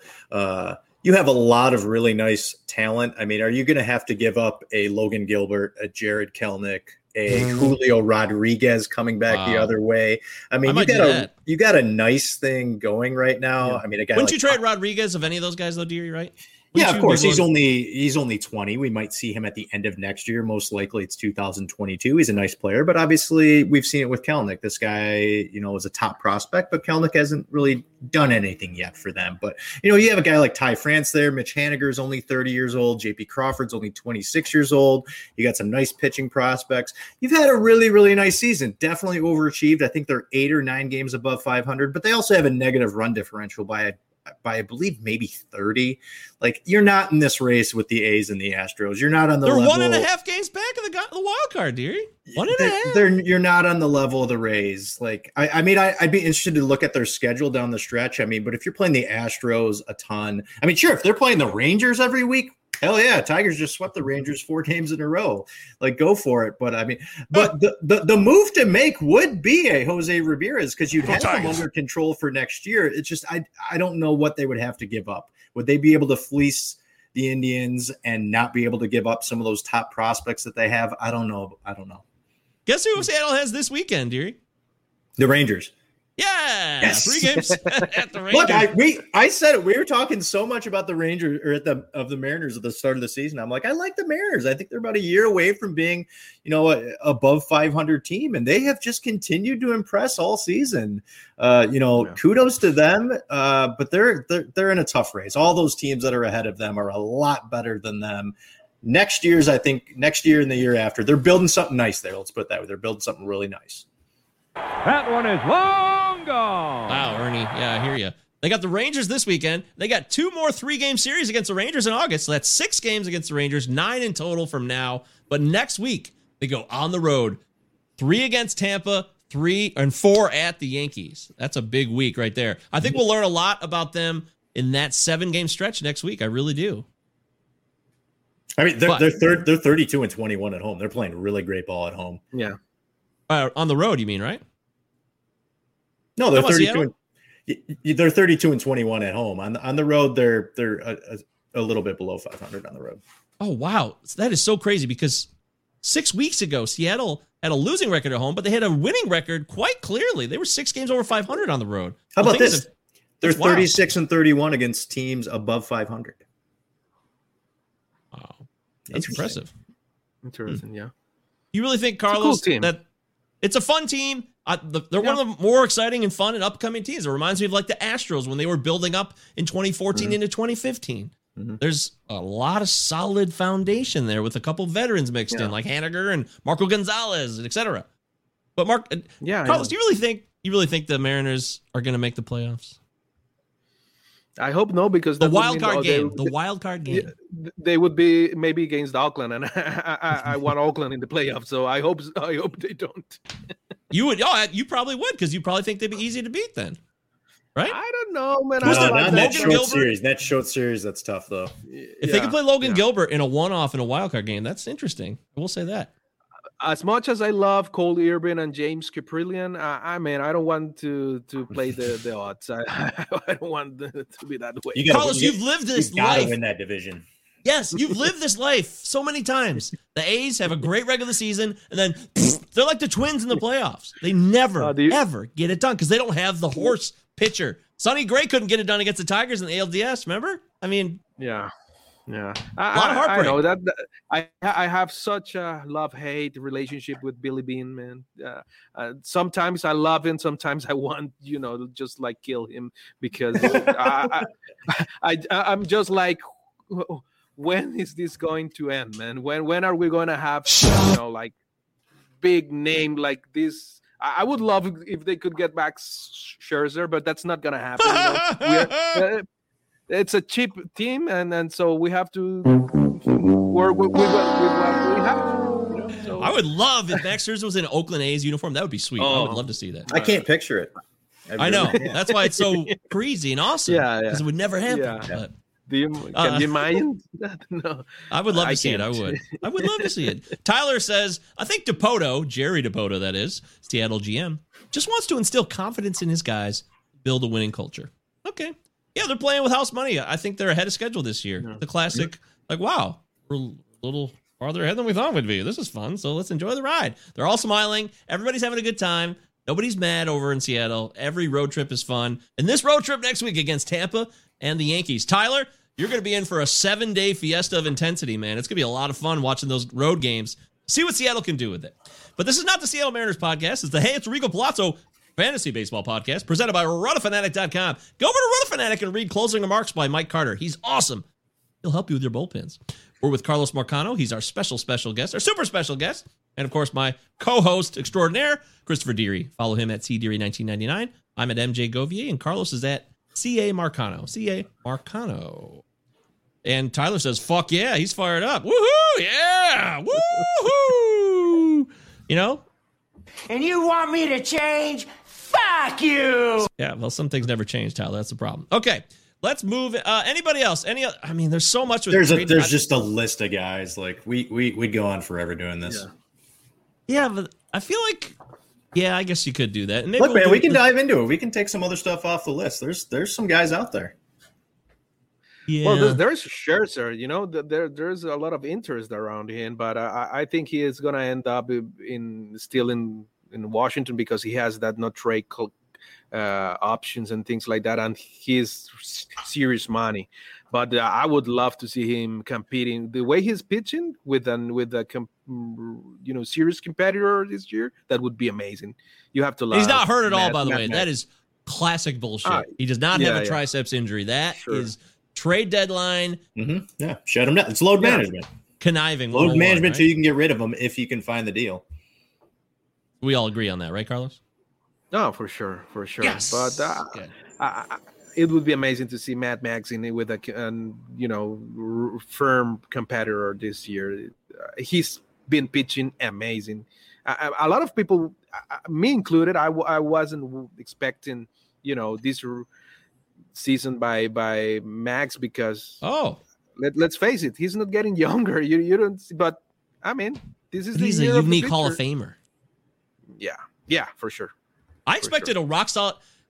I went on a couple podcasts. I remember I talked with Eric Cross about it on the Draft Champions podcast with Zach Waxman. I believe that was the show we were on together. We talked about Max Scherzer. We both loved him. We thought he'd have another. He had one more great year in him. Now he hasn't been great, but he's been pretty damn good. So it's not like it's been a disaster.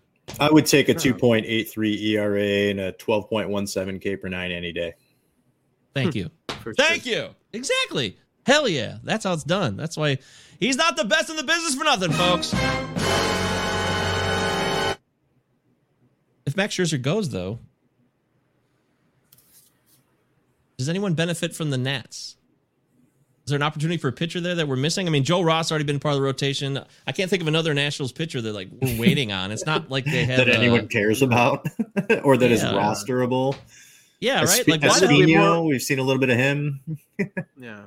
That's true. that, that that will be more of a situation where the team where he arrives will someone will lose a lot, a lot of of Oh, that's interesting. yeah. there. Yeah, Yeah. Yeah, I That'd forgot about that. case. relief that stupid ass golfed out grand slam. Everyone loved it, but I didn't like it because it was bullshit. Max Scherzer got screwed by that relief pitcher who came up that day and hit a grand slam for the San Diego Padres. And Brock says if you take away that grand slam, he actually has a 2.13 ERA. That's, That's a oh, great that's call. some- great job, Brock. Yep. Scherzer is pretty, pretty. Scherzer is pretty, Pretty, pretty, pretty. pretty good still. Good. Oh, yeah. Larry's lattes, baby. Long ball Larry. Yeah, no doubt about it. Oh, I got to get that one. We have no Curb Your Enthusiasm drops. That makes no sense on this show. That has to change immediately. Agreed. You like Curb, uh, Carlos? You watch Curb? Oh yeah, it's really cool. I like it. What's your favorite TV show? Uh, right now, uh, I'm not watching too much television. I was You seen Ted fin- Lasso? Ted Lasso? I haven't. I haven't, but uh, but I read all your tweets, um, so I have to. I have to now. Yeah, I'm out of control on Ted yeah. Lasso. I apologize for that. I, I'm just finishing Better Call Saul. I, I'm a little behind that. So. oh, I never saw that It- one. it- Did you ever see that one? Ah, Yeah, yeah. We went about three seasons, and then we just got stuck watching a bunch of other stuff. But it's it it's quality for sure, especially if you were a big Breaking Bad fan. And I love Bob Yeah. Odenkirk, so sure, sure. Hmm. And uh, but I haven't I haven't seen Ted Lasso, but I will. I promise. Thank you, Carlos. That means a lot to me. You really just kind of made my day. So you're a sweet Oh, man. did, did, did Ryan did Ryan watch it because he was against it? I uh, Ryan Benanzi. I I re- Oh, he, he was yeah. saying. I, I saw. Ryan, are you here? doing- Let us know, Ryan. I don't think I don't think he started watching it yet, but he was very much pushed in that Against direction. it, There's right? no doubt about it. without seeing an episode. yeah, right. Tyler says that curb episode that got that guy out of prison. You know about that? I don't. Yes, Which one is that? yes. I think it's the What the season is one that? that no no I think that was uh Seinfeld or something that they did uh, no that was Curb the, your enthusiasm they did some uh, Oh! filming on the Yankee Stadium I think Yes, and in then Dodger Stadium. I don't remember. this Dodgers uh, and that was the alibi for a guy that was going to get to jail but he wasn't Yes. because they they he, he could prove that he was at the Dodgers. Oh, that he was at the game. the- Yeah, he was at the game, right? I think that happened in real life. yeah That's what yeah, yeah, happened. that- that's what happened that's what Yeah. happened Yeah. with that that's I forgot crazy. about that. I totally forgot about that. Yeah, it saved a guy from prison. Uh, Juan Catalan, Catalan had been to many games at Dodger Stadium in the early '80s with his uncle Thomas. They took him to see Fernando Valenzuela pitch and all that stuff, and he was a big Dodgers fan. But neither of those moments are as poignant as May 12, 2003, when he went to see his beloved Dodgers. The team lost 11-4 to the Braves, but the game would save his life. He wasn't supposed to be at the game. Uh, apparently, three months later, Juan would face a murder rap Yep. and the slaying in question great. had taken place on May 12th, the same night he was at the Dodger game, 20 miles from the crime. And thanks to Curb Your Enthusiasm, they had the footage to prove he was there. Holy shit. That is incredible. That's crazy. Man. Tyler, great call. Tyler, you are such. You were born for the show, dude. I'm so glad you found us. You're a Palazzo natural. Yeah, at the Dodgers game. He was convicted of murder, but they pulled the footage from Curb. That's great call. That makes me feel good. Uh okay, yeah, we talked trades. You guys want we don't have more trades yet because it's only Monday. So I just wanted to kind of look around and see where things might go. The Astros definitely going to make some deals here. All the teams that are in a position of power, they're going to make some moves, whether they're small or large. But the one thing, and you guys harped on this, I think quite well, maybe without saying it directly, the trades you think or that are constantly shoved down your throat, they're not going to happen. They don't always go down at all, right? Yeah. It, there's going to be a lot of trades, but it's going to be those middle guys. It's going to be Mm-hmm. your your Richard Rodriguez's, your David Bates, your Andrew Chafin. yeah, Scha- Chafin. I mean, you hear names like Hosmer and Buxton, and you know, I think Kimbrel probably goes somewhere. You know, Marte. These are guys that maybe they get dealt, but you got to find the right deal for this stuff to happen. It's a lot easier to find deals for those middle relief guys, the closers, maybe a utility guy that can spell some people off the bench. But you know, I, I'd be shocked if you see you know some of those big names that you're hearing. I even heard That's Jose why- Berrios the other day. Yeah, They're talking about That's it tonight. It's, it, it's more probably that Craig Kimbrel gets uh, deal than than Kris Bryant because you know relievers and pitchers are always easier to move on that that the, all all the other big names. And something we haven't mentioned, we need to make this clear because we talk about it on the show regular, but we haven't mentioned it in a minute. CBA nightmare that is coming, the impending doom, and how that will impact trades, right? That's going to be a huge deal because the Yeah, CBA is going to totally. change. whatever it is, whatever we could, and however they get to a bottom Yeah. line, which could be. Get ready for some dark days, some sad days, folks. If you love baseball, it's all going bye bye because there's going to be a big bitch fest about money and power and opportunity, and it's going to go on for hours and hours and hours and days and weeks, could be months. Who knows when we'll see baseball again? And when it all settles and the dust clears, there will be a new way forward. The arbitration shit will change. The amount of years they get to lock on to players. There's going to be a lot of changes that we don't even know about yet. So trading for guys that you can predict how the CBA will go is going to be something that we need to pay attention to with this deadline. Like, uh, like players that will have, I don't know how am I how do I put this? You guys know what I'm saying here? Like, if they have a current arbitration situation where they might have or lose a year based on the new CBA, depending how it plays out. The people in the know who are in the front offices are going to be a part of these negotiations later probably have an idea of how it'll work. So, does, does this make sense? Am I crazy? No, no, no. That, that, that's that's true. The, a lot of things can change, and, and they might be, you know, making things work the way they think, or they already know how are they they going to work in this with the CBA. It, it's going to be a, a crazy end of year for everything. Yeah. Oh, it's to be hell on earth. Yeah. Right, Deary? Oh yeah, absolutely. I, I it's weird. I was thinking about this today. I'm like, how is this affecting the trade deadline, the impending doom that we've been talking about? I feel like we need to get some type of like CBA expert in on this pod to talk about the ins and outs of what's going to be negotiated in the offseason because I certainly am not smart enough to figure any of this stuff out. Yeah. Well, I think you're smarter than that, but I understand how you feel. Uh, one of the things that will change is hopefully they'll go back to nine inning games. The double headers of seven innings will die, and they'll get rid of that stupid ghost runner, which I don't really like anymore. I didn't really care about it before, but now that I think about it, it's all got to go. Let's get back to basics and get back to baseball as it was, right, Carlos? Yeah, I'm, I'm, I mean, I, it wasn't bothering me, but but, but I like the old way, so that's fine. I, I'm I'm okay with it either way. I, I would love to have the universal DH, but I know that I'm uh, there's a lot of people that doesn't like it, but I, I'm tired of watching pitchers batting. To be honest. Oh yeah, exactly. The DH. See, and if you know that you can acquire somebody and there's going to be a DH in the NL in 2022, that's another piece of the puzzle. Whether Yeah. that happens or not. Interesting. Definitely. Yeah, that's that's where it affects it positively. That's what I'm talking about. But acquiring certain players who could be on the brink of free agency, who might get an extended year and not go to free agency based on some type of CBA bullshit, or players that are going to be a year away, but then it gets reduced and free agency becomes a possibility for them in 2022. These are the things that we don't know about that are going to happen behind the scenes. It's just something to think about and pay attention to when you see the deals go down for the details within that. But the Rays already made one of the best trades already. When they got Nelson Cruz, they got one of Oh, the ah, best man. clutch hitters in the playoffs. And they already had Randy Arozarena, who was an amazing clutch hitter last year. So that was a great move for them.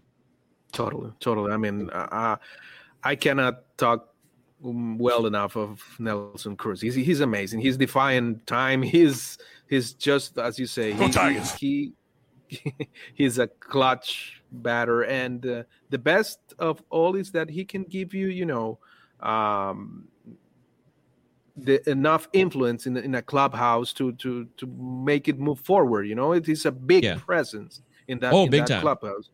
So so you have the best of everything with with with Cruz, No doubt and, about he, it, my and he's not that expensive either. You know, it's it's not like it's like Oh. eight million dollars something like They, that. I think they only paid five million. That was what was left on the salary. It was a thirteen million dollar one year deal he signed, but I think Tampa only had to pay five.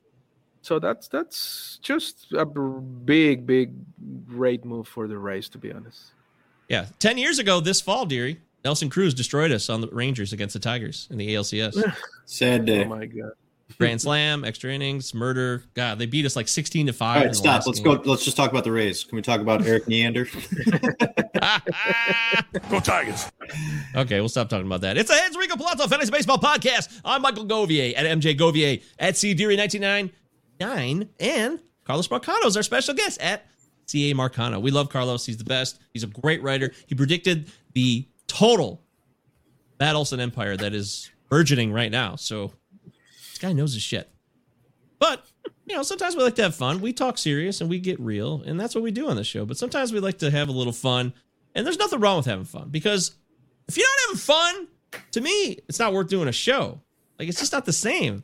If we're just droll, you know, we're just blabbing on about stats constantly that you could look up, frankly. I mean, nobody's really blowing your mind unless they're spending hours and hours and hours and hours and they're coming up with new stats like Pitcher List did with CSW a couple years ago, like stuff like that. It takes a lot of work and time and energy.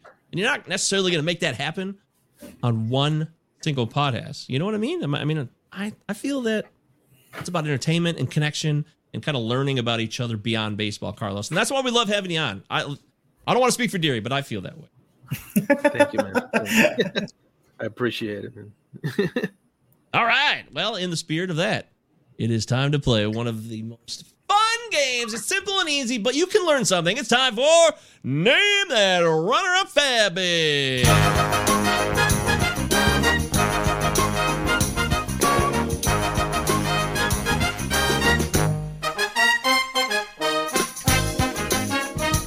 It's time to play the most ridiculous and pointless game that is sweeping the nation. That's right. It's time for Name That Runner Up Fabby.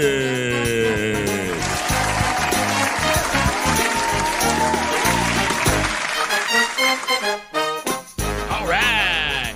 You got to have fun. High heat FBB. Is this the high stakes heat guys? Or is this high heat? There's a couple of high heat people out there so i don't know who's who anymore but great to have you in here. High heat fantasy baseball and tyler peterson's boomstick baby. Yeah that's is that what they called nelson cruz? That's his nickname right? They called him the boomstick Yeah. even though that's from evil dead. All right. Deary this is our favorite game by far. Carlos do you understand the rules? Do you know how to play? I think so, yeah.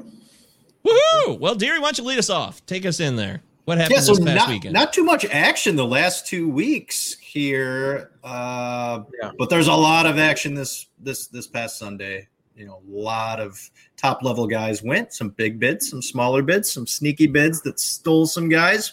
But we're gonna actually go with a bid that I won.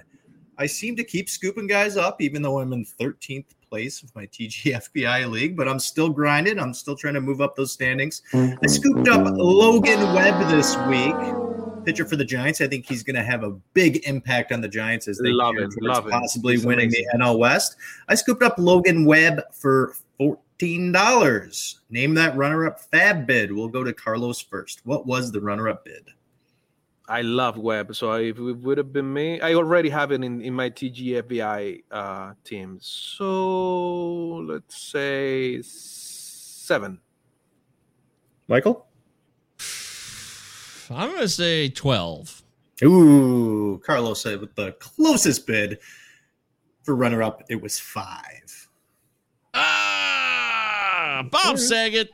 Nice job. Well done, Carlos. You're the master already. Look at you. You're born natural for this game. It's named that runner up FAAB bid. I'll go next. I'm going to select a player for my main event league. We just did some FAAB last night because that's what we do every Sunday night on NFBC.com. So, Brandon Marsh was finally hmm. made available in NFBC leagues. He wasn't available last weekend for some reason, but he's in the player pool this past weekend. The winning bid was $79. Hmm. Name that runner up. Well, 73. 73. Sorry, 73. I misread the nine. It's a three. Chris Deary, name that runner up FAAB bid for $73 on Brandon Marsh. Oh man. He was also scooped up in my TGFBI by our good buddy Matty Wood for just $17. So I'm actually gonna go What? $17? God with I'm gonna split the difference here. I am gonna go with $48 for the runner-up bid for Brandon Marsh.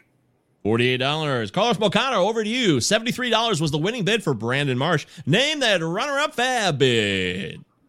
So this is interesting. I got him in TGFBI for three dollars. So that that's pretty. Yeah, I- Main I event we all- league, we- man. yeah, that, that that's the thing. That's the thing. And we already, I think, all most of us already ran out of all, all our FAAB budget in the TGFBI. um, Yeah, I see that. let's see, seventy-three. Deary said forty-eight, right? That's what He you said? did. Yeah. I'll go with forty.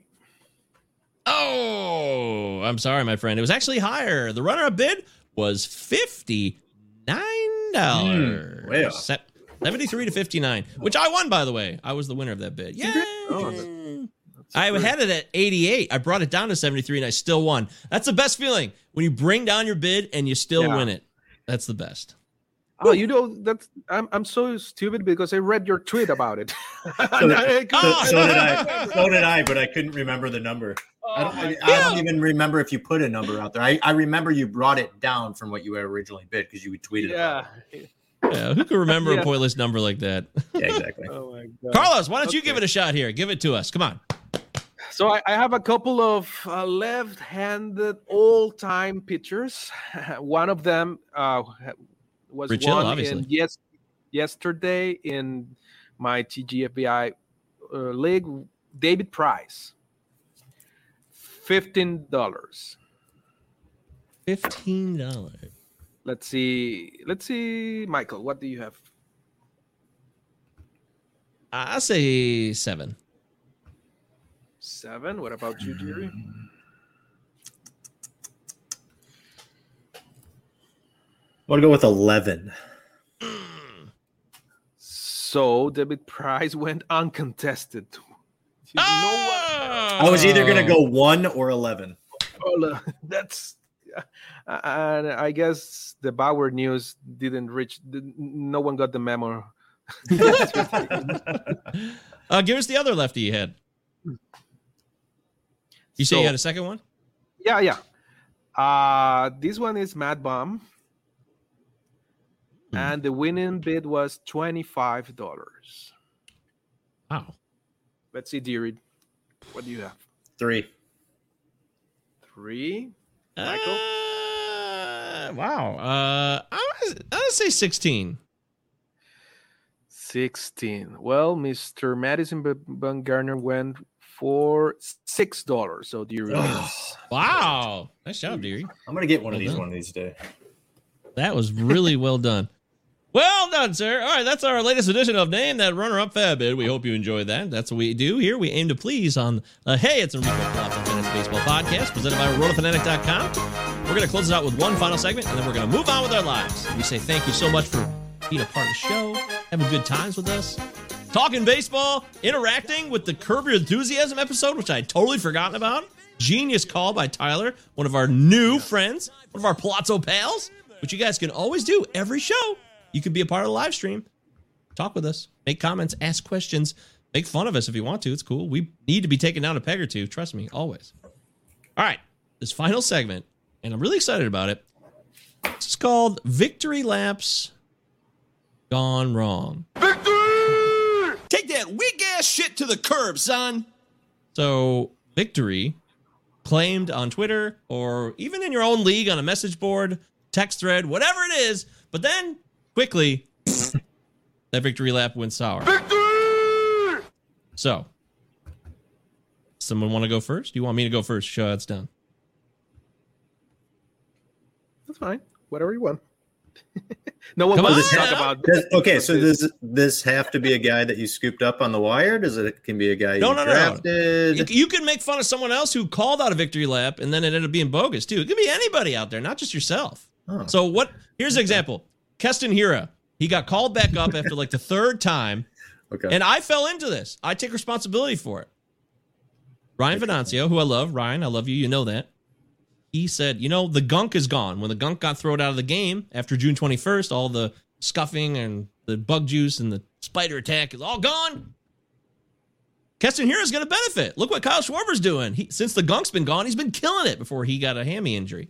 So I said, yeah, that makes a lot of sense. Keston Hiura is going to dominate. And he started to hit two home runs that weekend when he got called back up. And I was all in. I was like, this is the mm-hmm. time. Everyone buy. And then that quickly died rather quickly. And that was an incorrect and a bogus assumption on my part. Victory lap gone wrong. So I blew it. That's an example. Interesting. Thinking thinking someone was gonna make a change, Yeah, yeah. and they actually show it for a second, but then it just no, it was a false start. So, so can I can I go? Please, Because yes. Good because I, I have nothing right now. So this is all me. I I went really really high on drafting a combo of wherever I could, but it, it- it- almost everywhere it ended up being like that of Byron Buxton and Mike Trout. And I, I got him everywhere. I got them everywhere. And I said, I'm settled.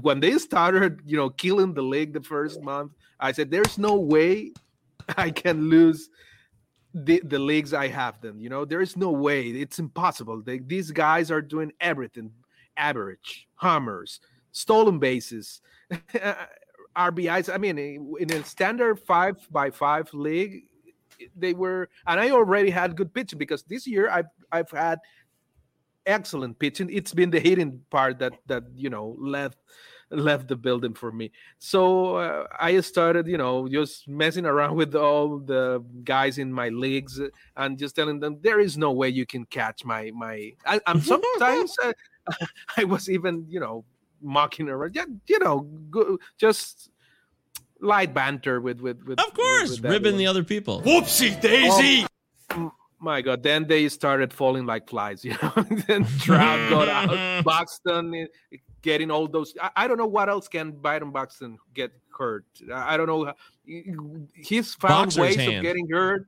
Uh, Yes, he, but he's found ways of getting hurt that no one know, knew about them. You know, it, it's uh, and it's so sad because the guy's so good, but he can he just can't stay healthy. I I, I will not trust him anymore ever again. To be honest, Wow. it was but That's a lot. but it was yeah yeah I, I, it's it is what it is. I don't know if you remember now that Tyler is a, a, a, um, a Mariners fan. Franklin Gutierrez, you know the Venezuelan.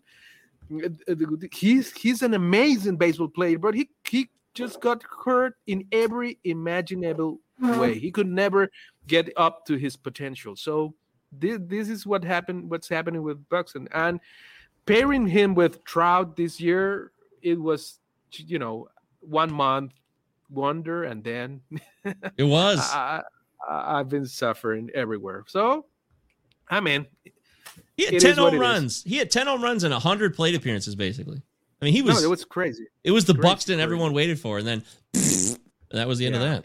Sorry, I'm really sorry because you're a, a likable guy, and we do care about you. But Victory Take that weak ass shit to the curb, son. yeah, it didn't didn't happen. so, uh, Deary, you think you got one then? Yeah, so I'm going to talk about a trade that I executed in the offseason in one of my home home league keeper leagues. Uh, our good buddy Dave Petrucci. Now, I will preface this with Dave is actually in the playoffs right now. I am not. Um, both of us thought this was a pretty fair deal, but he he a lot of people felt like he got the better end of the deal. A lot of people were shitting on me for trying to make this deal and actually executing this deal. So the deal was I traded Jorge Soler and Blake Snell. In return, I got Liam Hendriks and Jesus Luzardo. So everybody was saying, "What are you doing? You're giving up Soler. Guy has possibility to hit 50 home runs.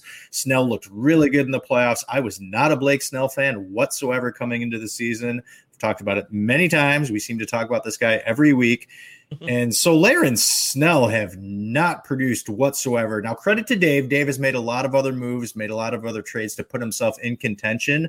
But yeah, a lot of people thought that Soler would continue this rise of this power that he had over the last couple of years. And no, 190 average, 11 home runs. Blake Snell, 5.71 E or not ERA, but walks per nine. ERA has just been torched all season long. Now, his last start, Blake Snell was really, really solid. So kudos to Dave that you still have Snell on your team and he's doing well right now. In return, a lot of people didn't like what I was getting. Now, Jesus Luzardo, I like. Now, this is a dynasty, so I, he could be someone I'm keeping moving forward. And Liam also Hendriks, a K9 league.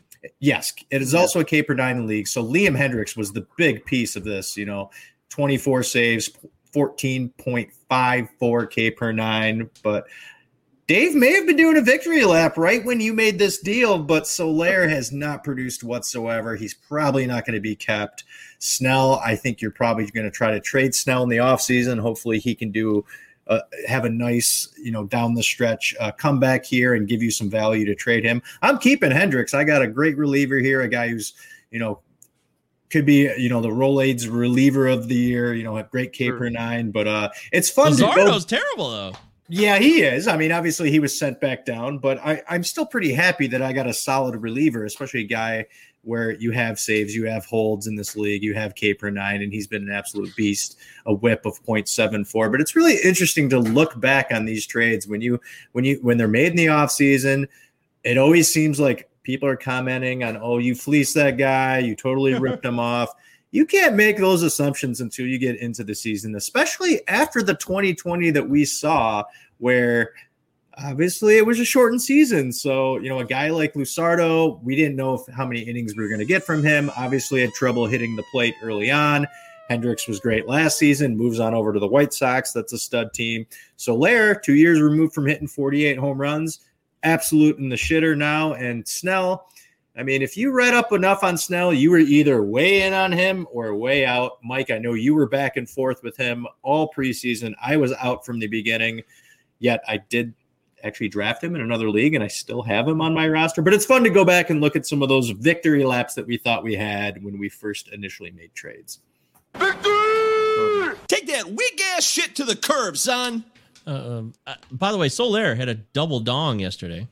I want to throw that out there. He's heating up over the last seven days. So just in case someone's listening to the podcast and be like, "Hey, dude, Soler's hit four home runs over the last week." Okay, that's true, but he's been horrendous for this season. He's still been horrendous, Yeah. but he is heating up. I'll give him that. Yeah, but you cannot you cannot homer what you can't hit, man. So he, I, I mean, he, I love he's, that. A, he's, he's a long way still. Oh yes, no doubt about it. Me and Eric Cross do the tag team team. I've talked about this many times. We're co-managers of that team. We dropped Soler a couple weeks ago, and that was against my wishes. I said forever and ever, like, oh, he's gonna heat up. I I couldn't let it go, and we finally drop him. He actually starts heating up a tad, but he's still so bad, so bad. So Eric was right. I was wrong. I take full responsibility for that. I do. Uh, oh, some people could say a victory lap gone wrong was Yermín Mercedes for certain people.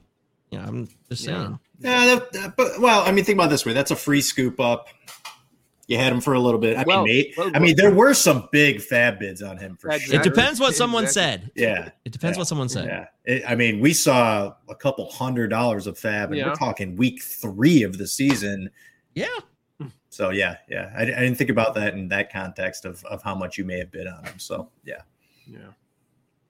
Well, they happen all year long. People get on their high horse and they think they got it, but then poof, an injury takes it away, or just poor play. It just goes straight to hell. So there's a lot of that going around. I think it's a fun idea to play with, mess around. I just wanted to try it with Carlos, our pal here, before we hit the road. So I think that'll uh, about do it, though. I think we've given a fair amount of our time and energy to the show. Carlos, is there anything else you want to say before we close it out? No, just saw the o- Ohtani um, hit story in the hand in, in the game of I don't know. The, he stayed in the game, but that's something that maybe we have to look at.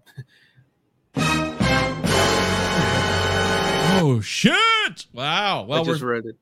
we're doing this in real time, folks. So if this is Yeah.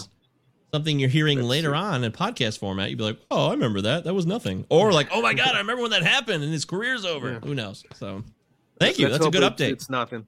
Let's hope it's nothing because I actually went with Ohtani the pitcher for the first time ever in my Glarf league. I've always he's been the hitter for me exclusively all year, but I finally went for this double dip. So I hope he's pitching well. he's doing all right. Four and a third, three Ks. Okay. All right. No, no runs, no runs. Just give me a quality start. Get you six innings, no runs. That's great. Are they at That's all- home against the Rockies, or are they on the road? Yeah, they're at home, yeah, right? they're definitely home. And they're It's, road. uh, if it was at Coors, I wonder if I would have started with them. I think I might have. I don't fear Coors as much as I used to. I really don't. But you know, that's for another show. Oh yes, I know that's shocking news, but also it's a scary place to. P- Coors. All right, thank you so much. I am Michael Govier. I'm the host, along with my fellow host, Christopher Deary, C Deary1999 on Twitter, MJ Govier on Twitter, Palazzo Podcast at protonmail.com, Palazzo Podcast, two L's, two Z's. Utah, give me two.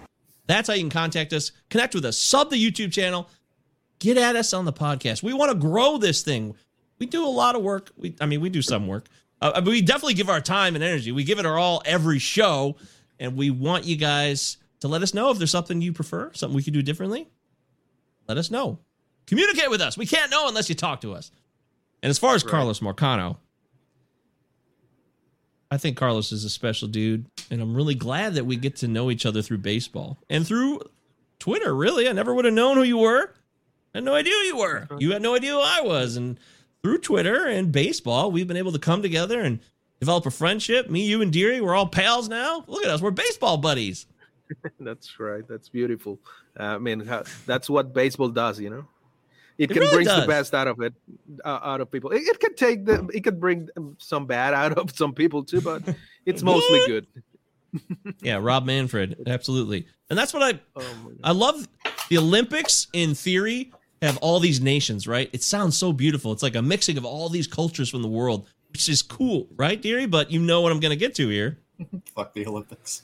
Right. The IOC is such a cesspool of awfulness that it Oh yeah. it's the same thing, like I said earlier, with the Michigan thing. I don't want to take away from the current athletes. I, I am in this struggle where I, hey, the athletes, they're really trying to do their thing. The current athletes who are Olympians, who are Michigan football Wolverines.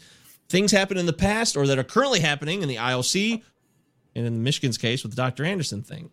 But they didn't have anything to do with it. So I find myself, hey, I can't root for this. I feel shitty about it because it's so against my principles. Yet there's athletes that had nothing to do with these principles who were giving it their all. You know what I mean? It's Yeah, it's tough. Yeah, yeah, it's tough.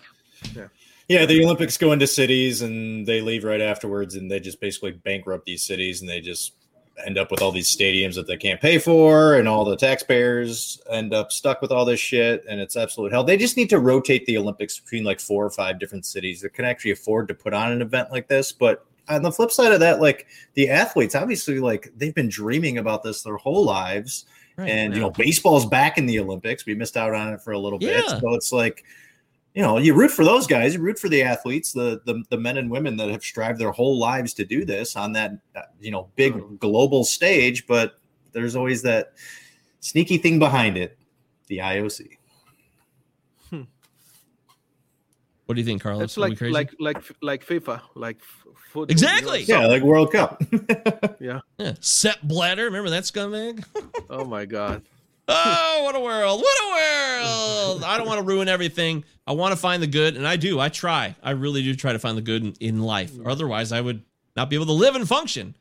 But I'm not going to be a fool, and I'm not going to let people take advantage of me. That's just something I. I just think what's fair is fair. But you know what's fair is having Carlos on the show. We'll have him back again real soon. We'll talk more baseball. We'll kind of see how the season wrapped up. Did the Mariners actually make the playoffs? Did Oakland go to the World Series? All of these things are in play. Anything can happen, Carlos. What do you think? Uh, hope hopefully they will. Uh, it's a, it.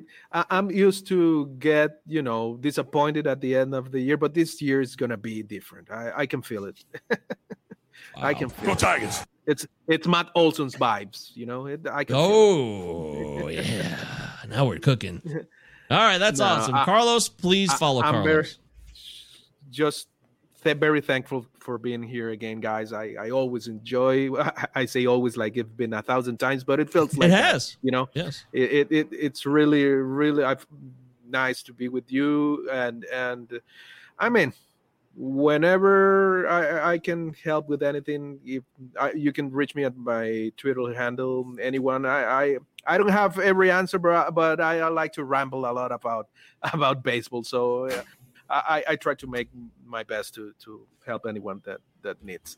And um, just try to be good with everyone else guys. The world is a harsh enough enough place so let, let's try to make it better one day at a time. Come on. We can do it Oh. Beautiful.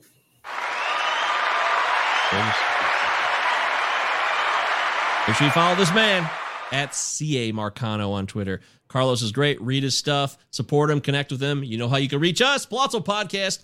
We'll be back on Friday, hopefully, with the show, as long as everything goes according to plan with Ray Murphy. That's the tentative schedule. I'm off to Georgia. Deary's going to go to bed. Carlos is going to get off the balcony. He's freezing his hmm. tuchus off right now. Totally kidding. There's no way it's cold right now in Costa Rica, is it? Uh, it's uh, it's 15 uh, Celsius degrees. It's nice. 15, like 60. 15 Celsius. That's like yeah, like what? 15 C I don't know how this works. Fahrenheit. I don't know. That's 60, like around 60. Ah! Oh wow, Yes! it's colder there. Woo! This day because it's been raining a lot this day, so uh, it, it got colder. I'm sorry to hear that. I'm sorry. Your life will get better. No, though. it's Hang nice, tough. nice. I, I, I, I like it for a for a change. I want to see. I want to see you get mad. I want to see you get like so angry that you you turn like this. Ah! I know it Mad happens. as We hell. all we all get Oh, pissed. no, you yeah. don't want. We should. Yeah. You don't want. We'll bring next time we have Carlos on. We'll bring back Mad as Hell. Yeah. Let's do We'll that. Let's get it him drunk Carlos. too. We'll get him shit faced and we'll do him mad as hell. See if we can make that happen. Okay. I would love to see that. All right, I'm done. Thanks for listening, everybody. Thanks for watching. You guys are the Bye, best. guys. Tyler, Steve, all the newcomers. What a great night for newcomers on this Monday evening. We'll see you soon. Catch you on the flip side. Bye bye. Hey now, hey now, the gunk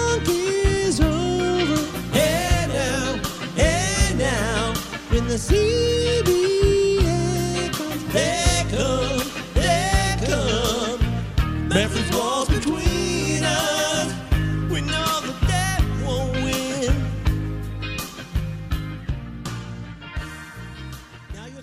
Right, lads. Now, I know there's not a faint heart among you. And I know you're as anxious as I am to get into close action. But we must bring him right up beside us before we spring this trap. That will test our nerve. And discipline will count just as much as courage. The Acheron is a tough nut to crack. More than twice our guns, more than twice our numbers. And they will sell their lives dearly. They mean to take us as a prize. And we are worth more to them undamaged. Their greed will be their downfall. England is under threat of invasion. And though we be on the far side of the world, this ship is our home. This ship is England.